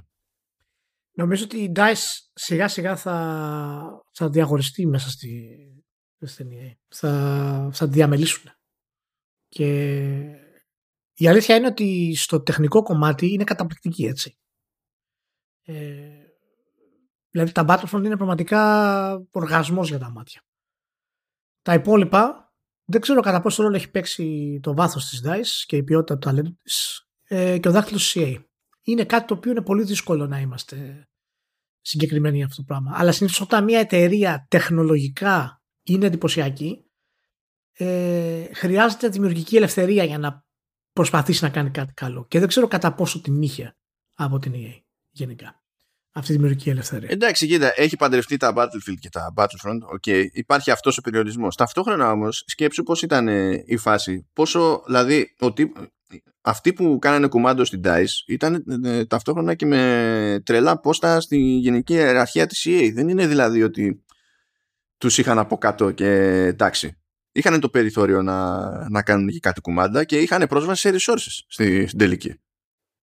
Και κάνανε κουμάντο οι ίδιοι στη μηχανή τους που αυτό τους διευκολύνει στην πραγματικότητα γιατί αυτοί ξέρουν ακριβώς πώς λειτουργεί αυτό που οι ίδιοι φτιάξανε. Δεν είναι σε κάποιο... Δεν, δεν ξέρω τι να... Πραγματικά δεν ξέρω τι να υποθέσω για τη φάση αυτή. Αλλά θα ήθελα να σε ρωτήσω αν σου άρεσε ο, ο Boba Drake. Boba Drake. Ναι, πώς να το πω. Να το πω ναι, Nathan Fett, ό,τι, ό,τι προτιμάς. Boba Drake είναι καλύτερο. Σκάσανε κάτι, έσκασε ένα βίντεο εκεί πέρα από το Star Wars 1313 το οποίο έχει ακυρωθεί εδώ και χρόνια πια έτσι. Ε, που ήταν ε, κάποτε στην ε, EA Motive και ή όχι ψέματα στη LucasArts ήταν. Ποια EA Motive μετά πέρασε στην EA Motive. Τέλος πάντων ναι LucasArts. Ναι, ξεκίνησε η ανάπτυξη λέει το 2009 και έφαγε άγκυρο το 2013 τότε δεν ήταν που το έστεινε αυτό που ήταν εκεί πέρα η Henning νομίζω είχε πάει ήδη η Henning εκεί ναι, ναι. ή όχι με, πήγε με αυτή τη συμφωνία στην ουσία. Ότι έλα και θα πάρεις, ας πούμε, το OK για να κάνεις αυτό που θέλεις. Ναι, και δεν ξεκίνησε. Εδώ βλέπουμε στο, στο βίντεο ότι ο πρωταγωνιστής είναι ο Boba Fett, αλλά δεν έχει ξεκινήσει το παιχνίδι με τη λογική ότι ο πρωταγωνιστής ήταν ο Boba Fett. Τώρα, τι έγινε μετά στη, στην πορεία, έτερον εκάτερον. Και γι' αυτό και όλα σε όλο αυτό που βλέπουμε, δηλαδή το, το ένα πράγμα που δεν σημαίνει καθόλου είναι να χρησιμοποιεί ο Boba Fett ε, τεχνικές και τέλος πάντων ικανότητες που ξέρουμε ότι έχει ο Boba Fett. αυτό. Αλλά έχει ένα στιγμιότυπο που περνάει μέσα από τέλος πάντων μια γειτονιά, ας το πω. Έτσι, έχει στιγμιότυπο με άνθρωπο κυνηγητό για να δούμε εκεί πέρα τι παίζει με το animation, το, τι, την αλληλεπίδραση με το περιβάλλον, τα διάφορα εμπόδια που σκάνε κτλ. Κοιτάξτε, το βλέπεις και λες, είναι η φάση είναι Uncharted, αλλά σε Star Wars. Τουλάχιστον ως προς το ποιόν της δράσης που βλέπεις μπροστά σου, ρε παιδί μου, σε αυτή τη, τη φάση. Και ως, ε, ως ένα slice που είχαν προφανώς να δείχνουν κάπου ας πούμε ως, ως δείγμα και βάλε και, το, και για ποιες χρονιές μιλάμε κιόλας, για πόσο πίσω μιλάμε ε, not bad. Σαν επίπεδο παραγωγής τουλάχιστον. Δεν ξέρω τώρα στη μεγάλη εικόνα τι θα γινόταν αλλά not bad Τώρα τι περιμένεις από αυτό Μάνο; Δεν περιμένω τίποτα από αυτό. Γιατί έτσι κι αλλιώς ήταν στο ένα πλαίσιο, στο πλαίσιο μιας προσπάθειας που έκανε τότε, λέει ο Λούκας, να φτιάξει και μια, να κάνει και μια τηλεοπτική παραγωγή που να ε, είναι Star Wars αλλά για πιο ενήλικες και θα την έλεγε Underworld. Έφαγε άκυρο αυτό, δεν πήγε πουθενά. Τώρα έχουν φάει όλα άκυρο, έχει αλλάξει χέρια το IP Lucasfilm, τα πάντα όλα. Οπότε χαίρομαι πολύ. Απλά είναι να είχαμε να λέγαμε, ρε παιδί μου, γιατί να σου πω κάτι. Θα το έπαιζες αυτό άμα έβγαινε. Ναι, κοίτα να δεις, είναι και είναι και λίγο έτσι γι' αυτό είπα τι περιμένεις, γιατί είναι ένα από τα πράγματα τα οποία τα, είναι τα τελευταία ας πούμε βήματα της Henning στη βιομηχανία χοντρικά έτσι. Και δεν ξέρω τι θα προχωρήσει να κάνει μετά από αυτό. Ε, αλλά ήταν η τελευταία της μεγάλη ευκαιρία να κάνει κάτι πραγματικά μεγάλο. Δηλαδή ενώ mainstream AAA ας πούμε σε αυτό το επίπεδο. Ε, και φυσικά έχει ασχοληθεί με τα Uncharted αλλά και έχει πάρει φυσικά και ε, μπάφτα βραβείο για την συμμετοχή της ε, στα video games αλλά νομίζω ότι είναι και αυτό το τελευταίο της κομμάτι γενικά της Shining και δεν μου έρχεται κάτι άλλο στο νου αντίστοιχο γυναίκα developer, γυναίκα designer ας πούμε και writer σε αυτό το επίπεδο αυτή τη στιγμή. Κοίτα, η αλήθεια είναι ότι τώρα να σου σημαίνει αυτό, αλλά αυτή την περίοδο είναι στη Skydance New Media που έχει κάνει κονέ με Marvel για action adventure. Τώρα βέβαια η Skydance New Media δεν είναι άγνωστο όνομα, ούτε είναι αδιάφορο όνομα, αλλά δεν είναι κάποιο development powerhouse, ας το πούμε έτσι. Όχι. Όχι. Και δεν έχουμε πληροφορίες για αυτό το πράγμα καθόλου. Τι σημαίνει, ας πούμε, τι, τι επίπεδο είναι, τι, ποιο είναι το budget, δεν έχουμε ιδέα, ας πούμε, για αυτά τα πράγματα. Ενώ συμμετέχει, συμμετείχε, δεν ξέρω, είναι κοντά η κυκλοφορία πλέον και στο Forspoken. Ναι. Στη Square Enix. Σωστό. Θα δούμε Σωστό. τι θα γίνει εκεί πέρα. Όχι μόνη της. Ε, ήταν με, με Γκάρι Βίτα και Άλισον Ράιμερ. Με Y είναι αυτό. Ελπίζω, τέλος πάντων. Okay. Δεν είναι ότι έχει, είναι έξω από τα πράγματα τέλος πάντων, αλλά. Όχι, όχι, αλλά ξέρεις, το μεγάλο της μπαμ θα, θα ήταν αυτό, ας πούμε. Θα είναι καλό να μπορέσει να βγάλει κάτι ε, εντυπωσιακό. Ε, γιατί είναι και 30 χρόνια στη, στη βιομηχανία, έτσι που το ξεχνάμε. Και τώρα, καλά μας παιδιά, επιστρέφουμε στη Microsoft διότι έβγαλε αποτελέσματα τριμήνου. Ε, τεχνικώς αυτό το τρίμηνο είναι το δεύτερο της οικονομικής της, οικονομικής της χρήσης. Έχει αυτό το περίεργο ότι κλείνει η χρήση ε, 31 Αυγούστου η, η Microsoft. Οπότε μετράει λίγο περίεργα στη, στην όλη φάση. Λοιπόν, τώρα τα πράγματα πήγαν αρκετά καλά, τουλάχιστον στα αποτελέσματα τριμήνου. Ανέβηκε ο τζίρος του gaming κατά 8%, πράγμα που μεταφράζεται σε νέο ρεκόρ ε, τριμήνου και δι αυτού του εορταστικού στην ουσία τριμήνου. Ε, πήγαν λοιπόν πάνω 8%. Το κομμάτι που είναι content and services, δηλαδή το μη hardware, ανέβηκε 10% και το hardware ανέβηκε 4% και η αλήθεια είναι ότι δεν έπιασε παντού τους στόχους, δεν έπιασε τους στόχους που υπολόγιζε σε content and services, διότι στην ουσία ήταν χαμηλότερες οι προμήθειες από, τη, από τίτλους τρίτων. Και, και δεν υπήρχαν ε, τόσοι πολλοί τίτλοι μεγάλοι μαζεμένοι αυτό το τρίμηνο τέλος πάντων σε σχέση με το 2020, την αντίστοιχη περίοδο. Και ε, στην ουσία δεν πηγαίνει και τόσο καλά όσο πηγαίνει συνήθως το Call of Duty και συνέβη και το Battlefield που ό,τι πρόβλεψη και αν είχε οποιοδήποτε πήγε περίπατο. Και επειδή ως συνήθως κράτανε μερίδια έτσι, ε, είτε πουλήσουν physical είτε πουλήσουν digital αυτό επηρεάζει στην ουσία και τα έσοδα του platform holder. Παρ' όλα αυτά ανέβηκε και έφτασε στο 10% πάνω επειδή σύμφωνα με τη Microsoft ανέβηκαν και οι συνδρομητές του Xbox Game Pass είναι πλέον στα 25 εκατομμύρια Τελευταία μέτρηση που είχαμε τον Ιανουάριο το περσινό ήταν 18 και πήγανε καλά και, τα... και το Forza που έπιασε πλέον 18 εκατομμύρια παίχτες, ό,τι και αν σημαίνει αυτό, άλλοι αγόρασαν, άλλοι τη βγάλανε με Game Pass, whatever, αυτό και στα 20 εκατομμύρια πήγε παίχτες, έφτασε το, το Halo Infinite στη, στην παρούσα. Οπότε σου λέει ανεβήκαμε πόσα, από εκεί. Πόσα, πόσα; 20 εκατομμύρια παίχτες άνετα ρεκόρ, ρεκόρ λαντσαρίσματος, έτσι. Α, ναι, δεν έχει ξαναπιάσει το νούμερο το Halo σε λαντσάρισμα για κανένα λόγο. Ε, οπότε σου λέει από εκεί πήγαμε καλύτερα, που περιμέναμε ότι θα πάμε καλύτερα γιατί είχαν πράγματα να κυκλοφορήσουμε στη, στην τελική. Ε, απλά ενώ υπολογίζαμε άνω, άνω του 10% το υπολογίζανε λέει για mid teens, high teens κάτι τέτοιο δηλαδή πιο κοντά σε 20% παρά σε 10% αλλά τελικά δεν γι' αυτό και γι' αυτό το λόγο ρε παιδί μου ε, αυτό που δεν αλλάζει είναι ότι ποτέ ξανά σε αντίστοιχο τρίμηνο δεν έχει βγάλει το gaming τόσα λεφτά στη Microsoft. Ε, οπότε δεν έχουν να παραπονηθούν ως προς αυτό. Και να πούμε κιόλας ότι μέσα σε όλα ε, μιλάμε για ένα τρίμηνο το οποίο είναι ένα χρόνο μετά από τότε που βγήκε το, το καινούριο hardware. Και ακόμη και στο κομμάτι του hardware έβγαλε περισσότερα λεφτά από ό,τι έβγαλε πέρυσι που ναι δεν ήταν σε όλο το τρίμηνο η διαθεσιμότητα της κονσόλας αλλά ήταν με τη φούρια των early adopters που είναι φάση πρώτα πληρώνουμε και μετά αναρωτιόμαστε τι έγινε. δηλαδή που είναι όλοι take my money ας πούμε. Οπότε δεν έχουν να, να ξυνήσουν για κάτι. Μια χαρά περνάνε οι ανθρώποι. Ακριβώς. Παρά την, ε, την λεπτομερή ανάλυση που έκανε ο Μάνος ε, για ότι δεν πιάσαν ακριβώς τα νούμερα που θέλανε σε κάποια σημεία. Το συνολικό, τα συνολικά έσοδα από το Gaming Division είναι 16 δις το οποίο είναι ρεκόρ για τη Microsoft.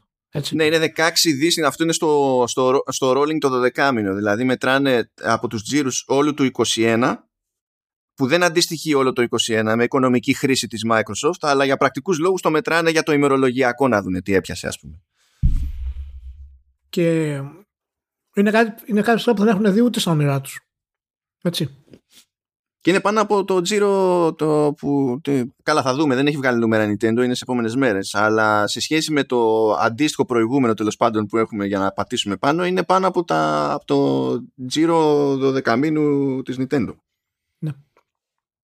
Ε, είναι πραγματικά μια φοβερή εποχή για τη Microsoft και έχει πολύ πλάκα γιατί είχα στείλει και ένα, ένα tweet στο, στο Μάνο αλλά και στο Σταύρο και στον Νίκο στα παιδιά που κάναμε το podcast για την Activision και τη Microsoft και λέει και ότι όταν αναφέρανε την εξαγορά στους μετόχους στο συμβούλιο της Activision δεν έκανε κανένας καμία ερώτηση. Πέρασε στα ψηλά. Παιδιά δεν ασχολήθηκαν. Του είπαν αγοράσαμε μια εταιρεία 70 δις και δεν ρώτησε κανένας τίποτα. Αυτό. Και ο Σάτια Ναντέλα δεν είπε τίποτα στην ουσία. Τίποτα. Δεν ασχολήθηκε καθόλου. Είναι εντάξει. Δεν ήταν καν ο Σπένσερ εκεί. Για τέτοιο επίπεδο χρημάτων μιλάμε, παιδιά, το οποίο είναι τρομακτικό. Έτσι. Είναι πραγματικά τρομακτικό. Πραγματικά είναι φάση, δεν τους νοιάζει καν. Ε, τώρα στα, στα Πέριξ, στα Πέριξ, ε, να, απλώνω, να απλωνόμαστε λίγο-λίγο, λέει ότι ακούγεται ότι παίζει κάποιο κονέ, λέει, με τη Certain Affinity, ε, για να, που είναι εξωτερική, έτσι, ε, που λέγεται ότι ετοιμάζει κάποιο νέο game mode για το Halo Infinite, που, θέλω, που φαντάζομαι ότι εννοεί το multiplayer πίτης, ε, αλλά και ακόμη πιο ξέμπαρακα από αυτό ότι κάτι προσπαθεί να φτιάξει λέει η Microsoft ανάλογο του Master Hunter. Τώρα λέω τι να πρωτοϋποθέσω εγώ εδώ πέρα. Ε, δεν ξέρω ακριβώς γιατί και πώς αλλά τέλος πάντων The sky is the limit μάλλον ναι, ναι ό,τι λάχει τώρα okay. ε, στα πιο πέριξ ακόμη ε, έγινε μια συμφωνία με την με την CMA. Στην ουσία είναι η Βρετανική Επιτροπή Ανταγωνισμού. Έχει περάσει ένα καινούριο ρυθμιστικό πλαίσιο με, και, για τέτοιες δουλειές γενικότερα, αλλά και για την προστασία των παιδιών γενικότερα, ειδικότερα μάλλον. Ε, και έχει να κάνει λίγο με dark patterns και διάφορα άλλα τερτύπια που χρησιμοποιούνται στο software design, ώστε στην ουσία να σε οθούν πιο εύκολα σε κάποιο είδους χρέωση να σου κάνουν πιο δύσκολο το να αποφύγεις ή να σταματήσεις μια χρέωση και τα λοιπά και τα λοιπά. Και η CMA ήρθε σε συμφωνία με την Microsoft για να αλλάξει στην ουσία ε, τη, τη γλώσσα που χρησιμοποιεί στην επικοινωνία σε, κανονικά σε user interface, σε email και τα λοιπά σχετικά με τη διαχείριση των συνδρομητικών υπηρεσιών στο Xbox. Ε, αυτό που δεν ξέρω, αλλά και συνήθως Δηλαδή, μια εταιρεία προσπαθεί αυτά τα πράγματα, πάμε είναι να τα αλλάξει, να τα αλλάξει για όλους. Θα δούμε βέβαια.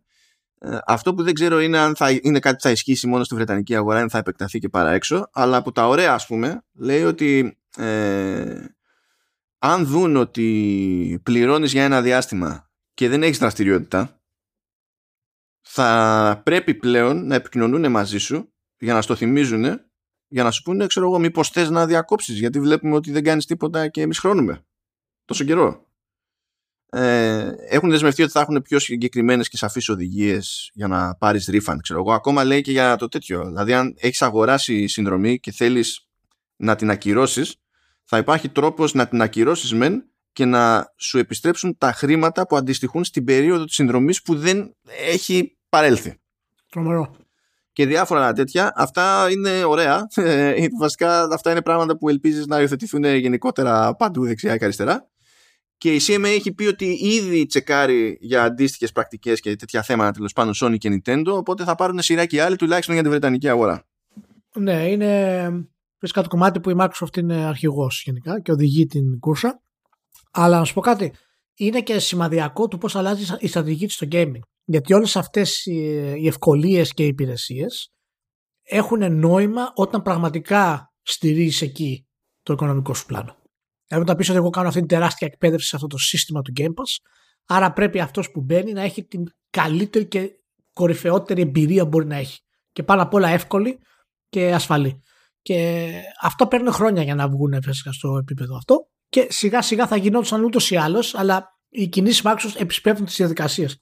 Υπάρχει σε πολιτικό επίπεδο βασικά, αρχίζει και υπάρχει μια συζήτηση για τα λεγόμενα ε, ε, dark design patterns, οπότε αργά ή γρήγορα θα ρυθμιστούν σε κάποιο επίπεδο. Και η Microsoft τα τελευταία χρόνια επειδή θέλει να αποφύγει την, την επιθετική ρύθμιση από οποιονδήποτε, κοιτάζει και μόλις μυριστεί περιθώριο να λιάνει την κατάσταση, σου λέει never mind, πάμε, να μας αφήσουν ήσυχους και αυτά στους άλλους να κουρεύονται. Φαντάζομαι κιόλας ότι θα κάθεται και θα, όπως και εμείς, θα περιμένουμε να έρθει η σειρά όχι τόσο της Sony, που και η Sony είναι λίγο ανάποδο γαμότο σε αυτά τα πράγματα. Βασικά, πολλές τέτοιες εταιρείε είναι ανάποδο γαμότο, αλλά θα περιμένουμε τη σειρά της Nintendo, που είναι το ανάποδο γαμότο. εκεί για να κάνουμε χάζι, ξέρω εγώ. Θα δούμε, θα δούμε πώς θα πάει αυτό. Το άλλο το, το εξτραδάκι που αυτό σίγουρα συζητήθηκε ποικιλοτρόπως στο μεσοδιάστημα ε, είναι ότι ε, ε, βγήκε κάτι πιο συγκεκριμένο για το τι σημαίνει ότι τέλος πάντων εφόσον προχωρήσει αυτή η συμφωνία θα τηρήσουμε τις δεσμεύσεις που προϋπάρχουν περί Call of Duty και θέλουμε να κρατήσουμε το Call of Duty στο PlayStation και κάτι τέτοια που έχουμε πει ήδη τι σημαίνει αλλά προκύπτει από ρεπορτάζ ε, τι θα σημαίνει σε πρώτη φάση στην πράξη. Ε, άρα σε κάθε περίπτωση είναι θέμα χρόνου να παίξει, ε, να παίξει αποκλειστικότητα αλλά ε, τα αμέσως επόμενα τρία Call of Duty θα βγουν κανονικά και σε PlayStation το οποίο δεν είναι καθόλου περίεργο διότι σε τέτοιο χρονικό ορίζοντα λειτουργεί περίπου το development των παιχνιδιών Call of Duty. Δηλαδή και το τρίτο που θα βγει κατά σειρά που θα είναι το, το Call of Duty του 2024 είναι ήδη σε production. Του 23 είναι σε προχωρημένο production. Και του 22 είναι ε, για τα δεδομένα του αθλήματος το λες και σχεδόν έτοιμο στην όλη φάση που συν της άλλης ε, δεν είναι καν σίγουρο ότι θα έχει ολοκληρωθεί ε, και επικυρωθεί η συμφωνία πριν καν βγει αυτό το πρώτο από τα τρία Call of Duty. Οπότε ναι, προφανώς θα πει η Activision. Θα το κόψω preemptively ε, που έχουμε κάνει κονέ. Που συν της άλλης ξέρουμε ότι τα τελευταία χρόνια όπως και παλαιότερα είχε τέτοιο ρόλο η Microsoft. Η Sony έχει ένα ψηλοσταθερό κονέ με την Activision για θέματα co-promotion κτλ. Που άμα αυτά είναι on paper και τέλ, δεν πάνε πουθενά θα γίνουν. Και αν ήταν αρκετά proactive η Sony ας πούμε και έχει κλείσει για ολόκληρη σειρά παιχνιδιών Call of Duty για χρόνια δεν θα πάνε πουθενά αυτά. Εκεί θα, θα μείνουν. Αλλά μετά, γεια σας. Έτσι, δηλαδή, μην περιμένετε ξέρω εγώ, κάτι συγκλονιστικό. Πέρα, ξέρω εγώ, τύπου Warzone και τα λοιπά. Αλλά θέλω να σε ρωτήσω λίγο εδώ πέρα κάτι να πώς σου φαίνεται. Επειδή έτσι κι αλλιώς η Microsoft έχει, δηλαδή, ήταν που ήταν, αλλά τώρα έχει πήξει τα FPS.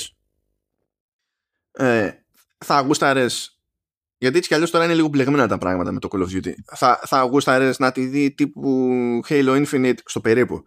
Ε, με το Call of Duty. Του στυλ έχουμε το multi, πάρτε το. Και όποτε γουστάρουμε βγάζουμε campaign. Ε, Αυτές οι συζητήσεις έχουμε κάνει, τις κάνουμε 15 χρόνια μεταξύ μας. Αλλά τέλος πάντων. Τώρα έχουμε ένα λόγο παραπάνω. αλλά ε, ξέρεις, ας το σπιθούμε ότι δεν τα έχουμε ξαναπεί. Ε, εντάξει, η αλήθεια είναι ότι δεν ξέρω κατά πόσο έχει νόημα να επενδύσεις σε single player στο Call of Duty πλέον. Ε, αυτές τις 5-6 ώρες ας πούμε του single player εντάξει υπάρχει κόσμο που τους αρέσει και το παίζουν αλλά η ποσότητα αυτών πρέπει να είναι αμεληταία σε σχέση με αυτόν που ασχολούνται φυσικά με το online. Ε, Άμα δεν το κάνεις κάθε χρόνο, απλά το κάνεις όποτε σου γουστάρει και τότε φροντίζεις να κάνεις και μια τσαχπινιά, ξέρω εγώ, αδερφέ. Εάν, εάν όντως θέλεις πραγματικά να το αναπτύξεις ε, και να επενδύσεις επάνω του, ίσως έχει κάποιο νόημα. Απλά δεν πιστεύω ότι είμαστε σε εποχή που single player FPS, cinematic player FPS έχουν μέλλον και πουλάνε στο επίπεδο που θέλουν εταιρείες.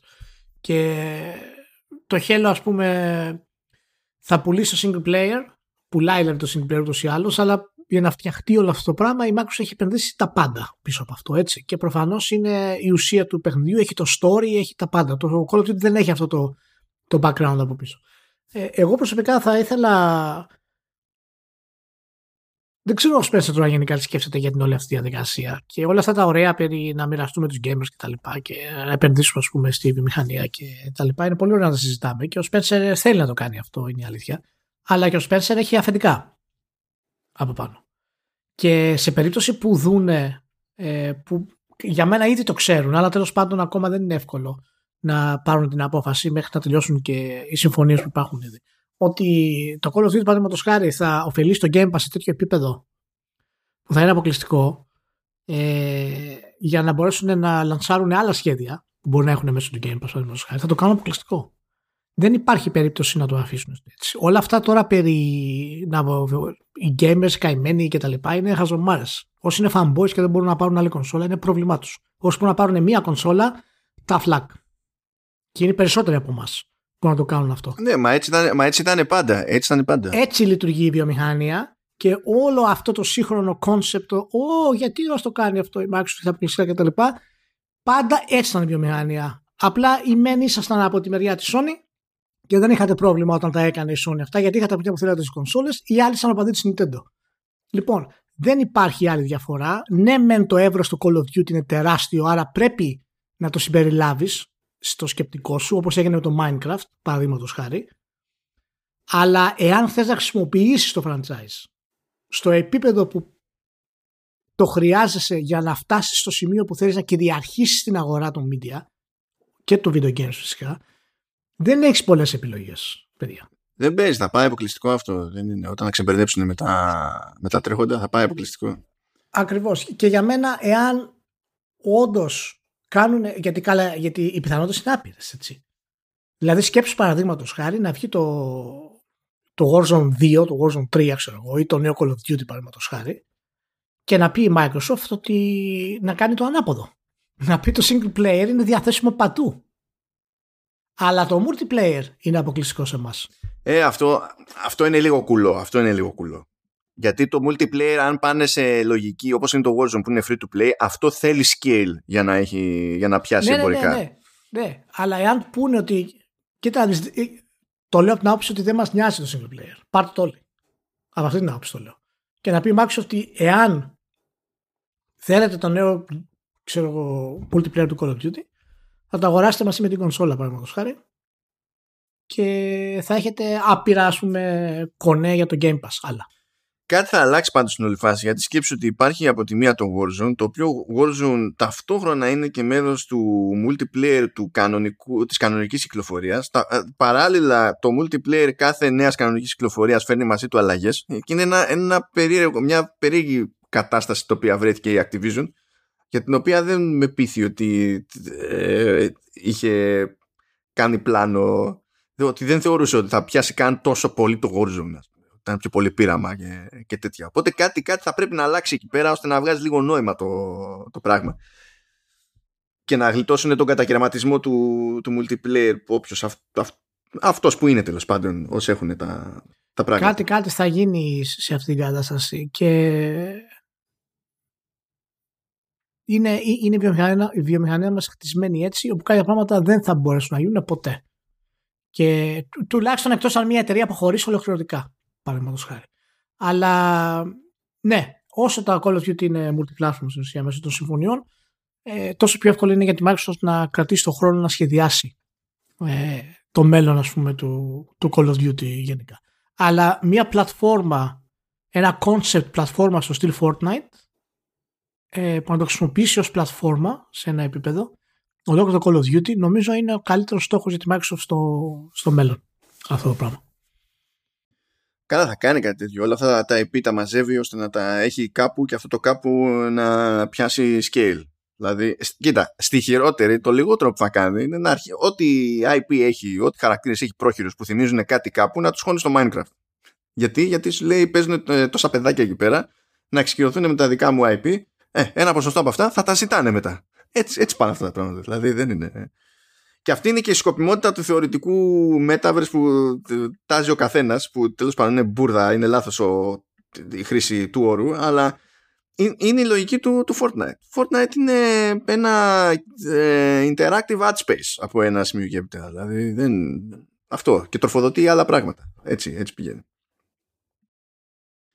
Anyway, ε, ένα τελευταίο από τα Perix πάλι. Ε, η Blizzard λέει ετοιμάζει καινούριο IP και προσλαμβάνει. Θα είναι λέει survival. Τι σημαίνει αυτό να το ξέρει; Πάμε που τα λέγαμε. Πάμε που τα λέγαμε. Τελείω τυχαία όλα αυτά. Δεν ήξερε ο Σπένσερ, τώρα το έμαθε. Δεν Πήγε στο γραφείο να πω και ένα mail. Α, παρεμπιπτόντως ετοιμάζουμε και ένα καινούριο survival horror. ναι, ναι, ναι. Λέει a, a new AAA survival game λέει for PC and unspecified console platforms. Ναι, εντάξει, ξέρουμε. Ναι, ναι. Οκ. Και λέει ότι θα είναι ένας κόσμος διαφορετικός από οποιονδήποτε άλλον έχει φτιάξει η Blizzard μέχρι τώρα και τα συναφή. Και στην ουσία τώρα αυτή η ανακοίνωση γίνεται από σπόντα γιατί από ό,τι φαίνεται φτιάχνουν και ομάδα ξέχωρη, ρε παιδί μου, για αυτή τη φάση.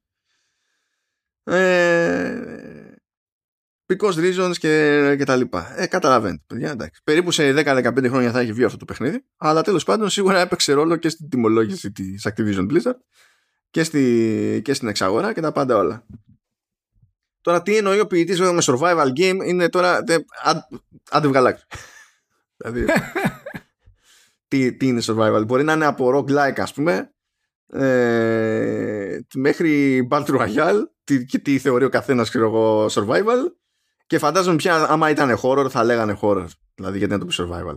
Αλλά τέλος πάντων OK okay, και τα λοιπά και τα λοιπά και τα λοιπά. Εντάξει. Αυτό από το μέτωπο εκεί της Microsoft και περίπου Activision Blizzard που οι μοίρες τους αυτή τη στιγμή είναι σε ένα βαθμό αν και όχι ολοκληρωτικό ακόμη συνδεδεμένες και γι' αυτό τα πηγαίνουμε λίγο πακέτο. Και τώρα θέλω να σε ξενερώσω λίγο, Ηλία. Ξεκινήσαμε με ξενέρα, τελειώσαμε με ξενέρα, βγήκανε τα στατιστικά για την ευρωπαϊκή αγορά το 2021. Και μεταξύ αυτών, να μην λέμε τώρα για hardware ιστορίες και τα λοιπά και accessories, να πούμε όμως τι προτίμησαν οι, Ευρω... οι Ευρωπαίοι gamers μέσα στο 2021. Έχει βγει εδώ ένα top 20 και θέλω σε πρώτη φάση να ξεκαθαρίσω ένα πράγμα. Αυτό το top 20 είχε έναν, δύο, τρεις, τέσσερις, 5, 6, 7 τίτλους Nintendo στους οποίους δεν υπολογίζονται digital sales γιατί η Nintendo δεν δηλώνει digital sales. Χωρίς τα digital sales είναι 7 στα top 20. Απλά. και ένας εξ αυτών και πιστώνεται στην Nintendo επειδή τεχνικός εκδότης αυτής της έκδοσης είναι η Nintendo είναι το Minecraft. Παρά, all, all, all, all παράνοια. Ναι. δεν υπάρχει, δηλαδή είναι αντί η φάση. Αλλά Καλά, γενικά το, το paperwork του Minecraft πρέπει να είναι mindfuck. Ναι. Έτσι, πραγματικά. είναι, είναι ό,τι να είναι. Τώρα, οπότε αυτές οι κινήσεις, τώρα, αυτές, οι, οι θέσεις των τίτλων που εκδίδει η Nintendo στην κατάταξη είναι σχετικές, δηλαδή με digital sales δεν μπορεί να μην υπήρχε κάπου αλλαγή, αλλά ας πάμε για τη γενικότερη κατάταξη. Θα στο πάω έτσι, μαρτύριο της αγώνας. Νούμερο 20, Ring Fit Adventure. Το Sleeper Hit, έτσι, εντάξει. Ε, 19 Mario Party Superstars. Okay. 18 Battlefield 2042. Αυτό είναι χαμηλό βασικά έτσι, για τέτοια περίπτωση και τόσο hype το πράγμα είναι, είναι χαμηλό. Είχε άθλιο, είχε άθλιο λανσάσμα όμως, οπότε... Ναι, γι' αυτό λέω, γι' αυτό. Ναι. Αλλιώς κανονικά ρε παιδί μου, δηλαδή ακόμα και το Call of Duty που έχει τόσο σε σχέση με, τη, ε, με την περσινή κυκλοφορία είναι τέρμα θεού ψηλά σε σχέση με το Battlefield. Το Battlefield τον έφαγε. Ε, 17η θέση Resident Evil Village. 16η θέση Rainbow Six Siege. Αυτό αποδίδει σταθερά, κάθεται εκεί χώνει. Ε, 15η θέση Pokemon Brilliant Diamond. 14η θέση Minecraft Switch Edition. 13η θέση Far Cry 6. Ε, 12η θέση F1 2021. 11η θέση Animal Crossing New Horizons. Ακόμα εκεί πέρα. Δέκατη θέση Spider-Man Miles Morales. Πώς φάνηκε αυτό; Είναι η μία παραγωγή Sony που είναι στο ευρωπαϊκό top 20. Τελεία. Και ξέρεις τι είναι το πάνω στην ένατη θέση. Το Assassin's Creed Valhalla. Που το 2021 δεν ήταν καν το έτος λανσαρίσματος. Πουλάει και αυτό Όντως, δηλαδή, αυτό για κάποιο λόγο που, πουλάει περισσότερο από οτιδήποτε άλλο στη σειρά ever, ας πούμε, έτσι. Έχει, έχει δυναμική αυτό το, το, το template που έχει βρει η Ubisoft με το open world ε, έχει, έχει δυναμική. Στην 8η θέση το Call of Duty Black Ops Cold War. Για καταλάβεις. 7η θέση Super Mario 3D World Plus Bowser's Fury το οποίο είναι εν μέρη remaster και εν μέρη expansion. Νούμερο 6 Red Dead Redemption 2, αλίμονο. Ο Χριστός. αλίμονο. Ο Χριστός. Πέμπτη, άσε τους Χριστούς έρχονται τώρα. Ε, ε, πέμπτη θέση Mario Kart 8 Deluxe. Δεν σταματάει με τίποτα. Για κανένα Χωρίς λόγο. digital data αυτό, έτσι. Χωρίς digital data αυτό έτσι. Δηλαδή είναι, ναι, όντως. Είναι νομίζω ότι πλέον θα πηγαίνουμε σε τέτοιο. Πώς. Θυμάσαι το concept του coffee table book που είναι εκεί για λίγο διακόσμηση, λίγο για να σκοτώνουμε χρόνο στην αναμονή κτλ. δηλαδή στο τέλος έχουν ένα Mario Kart εκεί. Πρέπει γιατί. Δεν, Τρομερό. πού άλλο να πουλήσουν. Τέταρτη θέση Call of Duty Vanguard. Τρίτη θέση FIFA 21. Ε, Ναι, πρόσεξε να δεις. Τέλη 21 βγήκε το, 20, το FIFA 22. Έτσι. Άρα το, α, για 9 μήνες ας πούμε το FIFA που είχαν να πουλήσουν ήταν το 21. Παρ' όλα αυτά FIFA 21. Νούμερο 2 το Grand Theft Auto 5. Άλλη μόνο. Και τώρα φάει το, το χειρότερο όλων. Νούμερο 1 είναι το FIFA 22. Wow. Αλλά δεν είναι απλά νούμερο 1. Είναι νούμερο 1 με διπλάσιες πωλήσεις από του Grand Theft Auto 5 που έτσι κι αλλιώς είναι η αρρώστια των πωλήσεων. Μέσα σε αυτό το τρίμηνο που βγήκε το FIFA 22 έκανε διπλάσιες πωλήσεις από τον Grand Theft Auto 5 που πουλάει up- because reasons ε, και άρα και πολύ παραπάνω από τις πωλήσεις που έκανε τους πρώτους 9 μήνες του 21 το FIFA 21. Ε, ναι, εντάξει. Μην περιμένεις. Δηλαδή, όλες οι συζητήσεις που κάνουμε για το πώς διαχειρίζεται η EA το FIFA δεν έχουν κανένα νόημα. Απλά Όχι, όχι. Όχι, όχι, μα ούτε και οι βαθμολογίες δεν έχουν νόημα. Δηλαδή το FIFA, το FIFA το 22 έχει πάρει ούτε 80%, 78% που δεν είναι κάτι ουσιαστικό για AAA, αλλά ε, δεν, δεν μετράνε στην ουσία ούτε αυτές πλέον. Δεν έχει κανένα νόημα. Όλα είναι το, το ultimate ε, Και νομίζω αντίστοιχη κατάταξη για την Αμερικανική αγορά έχει πρώτο το NBA 2K. μμμ. Μετά πάλι νομίζω είναι GTA και στη τρίτη θέση ποιον διάλογο είχε, νομίζω Madden, κάτι τέτοιο. Δηλαδή είναι, στην ουσία είναι η ίδια ιστορία, ίδιο πράγμα είναι πάλι. Δηλαδή, απλά επειδή διαφέρουν τα, τα, τα ξέρεις, προτεραιότητες στο αθλητικό ενδιαφέρον, τέλος, αυτό, ίδια φάση. Μάλιστα. Πραγματικά τρομερό και είναι και το ευρωπαϊκό αυτό το 20. Εντάξει, είναι, είναι κάποια σημεία που είναι εντυπωσιακά. Εντάξει, προφανώς το Mario Kart Deluxe, αλλά και το Red Dead Redemption 2 που παραμένει στο ευρωπαϊκό top 20, έτσι, στο νούμερο 6. Είναι εντυπωσιακές κινήσεις. Ε, με εντυπωσία στο Valhalla, ε, που παραμένει ψηλά. Ε, και προφανώς οι τίτλοι οι οποίοι είναι της Nintendo ε, όπως είναι το Animal Crossing παραδείγματος χάρη θα ήταν πολύ ψηλότερα σε digital μετά digital Ναι, σίγουρα, σίγουρα θα ήταν υψηλότερο. ε, και είναι πραγματικά εντυπωσιακό. Εντάξει το Grand αυτό το ξέρουμε τι είναι πλέον είναι και αυτό μια online πλατφόρμα ε, και γι' αυτό τρέχει έτσι. Ρίχνουν χρήματα για να το επεκτείνουν συνέχεια. Αλλά μου κάνει εντύπωση που αρκετά έτσι μένουν δηλαδή παιχνίδια που έχουν σταθερό single player ε, να είναι ακόμα μέσα, ας πούμε, όπως το Red Dead και το Valhalla, δείχνουν ότι έχουν δυναμική ε, φοβερή. Ε, βέβαια, εντάξει, το Red Redemption 2 δεν μπορεί να ξαναπεί τέτοιο στην ιστορία video games, τα έχουμε ξαναπεί αυτά. δεν υπάρχει περίπτωση, στο λέω εγώ από τώρα, δεν υπάρχει περίπτωση να ξαναβγεί τέτοιο detailed παιχνίδι όλων των εποχών. Είναι, τα χρήματα είναι, είναι πάρα πολλά για να το κάνεις και ο χρόνος. Είναι αδύνατο. Για να κάνουμε τον υπερκύκλο εκεί πέρα, έτσι, πάλι catalog is king. Το 29% των τίτλων του Top 20 είναι τίτλοι που κυκλοφόρησαν το 2021. Το 71% είναι τίτλοι από 2020 και πίσω. Απλά για να συνειδητοποιούμε πώς παίζεται πλέον το παιχνίδι. Α, πραγματικά, αυτό που ήταν στάνταρ πριν από 10-15 χρόνια στη βιομηχανία, το είναι ότι αρπάξουμε το πρώτο εξάμεινο, αλλιώς δεν έχουμε στον ήλιο μοίρα, είναι νεκρό, δεν υπάρχει. Η business είναι τελείως άλλη πλέον. Η, η οποία σκέψη έτσι μας επιστρέφει και στην όλη φάση με την Microsoft και την Activision Blizzard διότι α, η Microsoft και παλιά λεφτά πάλι είχε. Και τότε και η Activision Blizzard και κάθε Activision Blizzard ήταν και φθηνότερη. Αλλά τότε για να πούμε ότι πέτυχε η Activision Blizzard οτιδήποτε ή η Activision μόνη της τέλος πάντων όποιος θέλετε ε, έπρεπε να πετύχει τελείως άλλα πράγματα πάνω σε λανσάρισμα παιχνιδιού για να έχει νόημα η όλη φάση. Ενώ τώρα είναι, είναι πραγματικά είναι τελείως αλλιώς. Τελείως αλλιώς. Ε, να κλείσουμε λέγοντας ότι είναι διαθέσιμο, βγήκε την Παρασκευή, ε, μάλλον το νέο Pokemon. Ναι, ναι, ναι. Pokemon Legends Arceus.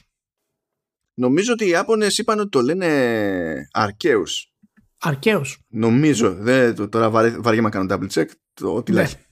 ε, το οποίο θα το συζητήσουμε βέβαια την επόμενη εβδομάδα ή σε δύο εβδομάδες γιατί εκτός ότι φυσικά έχει πάρει εξαιρετικές κριτικές ε, είναι μια κίνηση Nintendo που δεν μας συνηθίζει ιδιαίτερα αλλά φαίνεται ότι πηγαίνει προς αυτήν την κατεύθυνση η οποία ξαναγράφει τους κανόνες ολόκληρου του franchise. Παίρνει ένα τεράστιο ρίσκο δηλαδή και ξαναγράφει τους κανόνες ολόκληρου του franchise του Pokemon.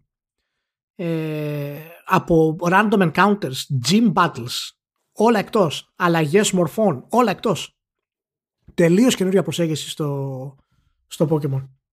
Και πάντα με ενδιαφέρουν αυτές τις κινήσεις και είναι, είναι πραγματικά εντυπωσιακές και είναι και ο λόγος για τον οποίο ε, απεχθάνομαι ας πούμε αυτό που κάνουν με το Forbidden West. Αλλά αυτό είναι και άλλη συζήτηση, θα το πιο την κάνουμε αργότερα. Α, νόμιζα ότι την είχε στο πρόγραμμα και μου τη φύλαγε για το τέλος αυτή. Α, α, όχι, όχι, δεν την κάνουμε ακόμα. Ας το λίγο ε, ακόμα να πούμε ότι εντάξει να κλείσουμε λέγοντας ότι τα βίντεο που έχουν βγει δείχνουν εξαιρετικά ιδιαίτερα PlayStation 4 και PlayStation 4 Pro. Ε, και φαίνεται ότι εδώ υπάρχει μεγαλύτερο scale από πριν, πιο ενδιαφέρουσες μάχες. Ε, αλλά εντάξει ήταν ήδη υπερεκτημένο το παιχνίδι για την φοβερή του πρωταγωνίστρια ας πούμε. Και, και το concept της ιστορίας το οποίο ήταν, το concept είναι τρομερό αλλά δυστυχώς έγινε ένα hero journey από το 60% του story και μετά ας πούμε δεν είχε κάτι ιδιαίτερο. Ε, και όλο αυτό περί την άλλο η feminism hero και όλα αυτά τα περίεργα ε, θα έχει πολύ ενδιαφέρον να δούμε αν θα, τα, αν θα ασχοληθούν καθόλου με το παιχνίδι. Στο παιχνίδι αυτά τα πράγματα και πώς θα είναι το storytelling δηλαδή. Ε... Α δούμε, δεν ξέρω. Εγώ από την πρώτη εξόρμηση δεν είχα μείνει super ικανοποιημένος ε, ως προς αυτό το κομμάτι δηλαδή. Ήταν από τα παράπονά μου ήταν ότι ε, η Γκερίλα από ένα σημείο και έπειτα δεν ξέρει τι να κάνει με διάφορους χαρακτήρες, όχι μόνο...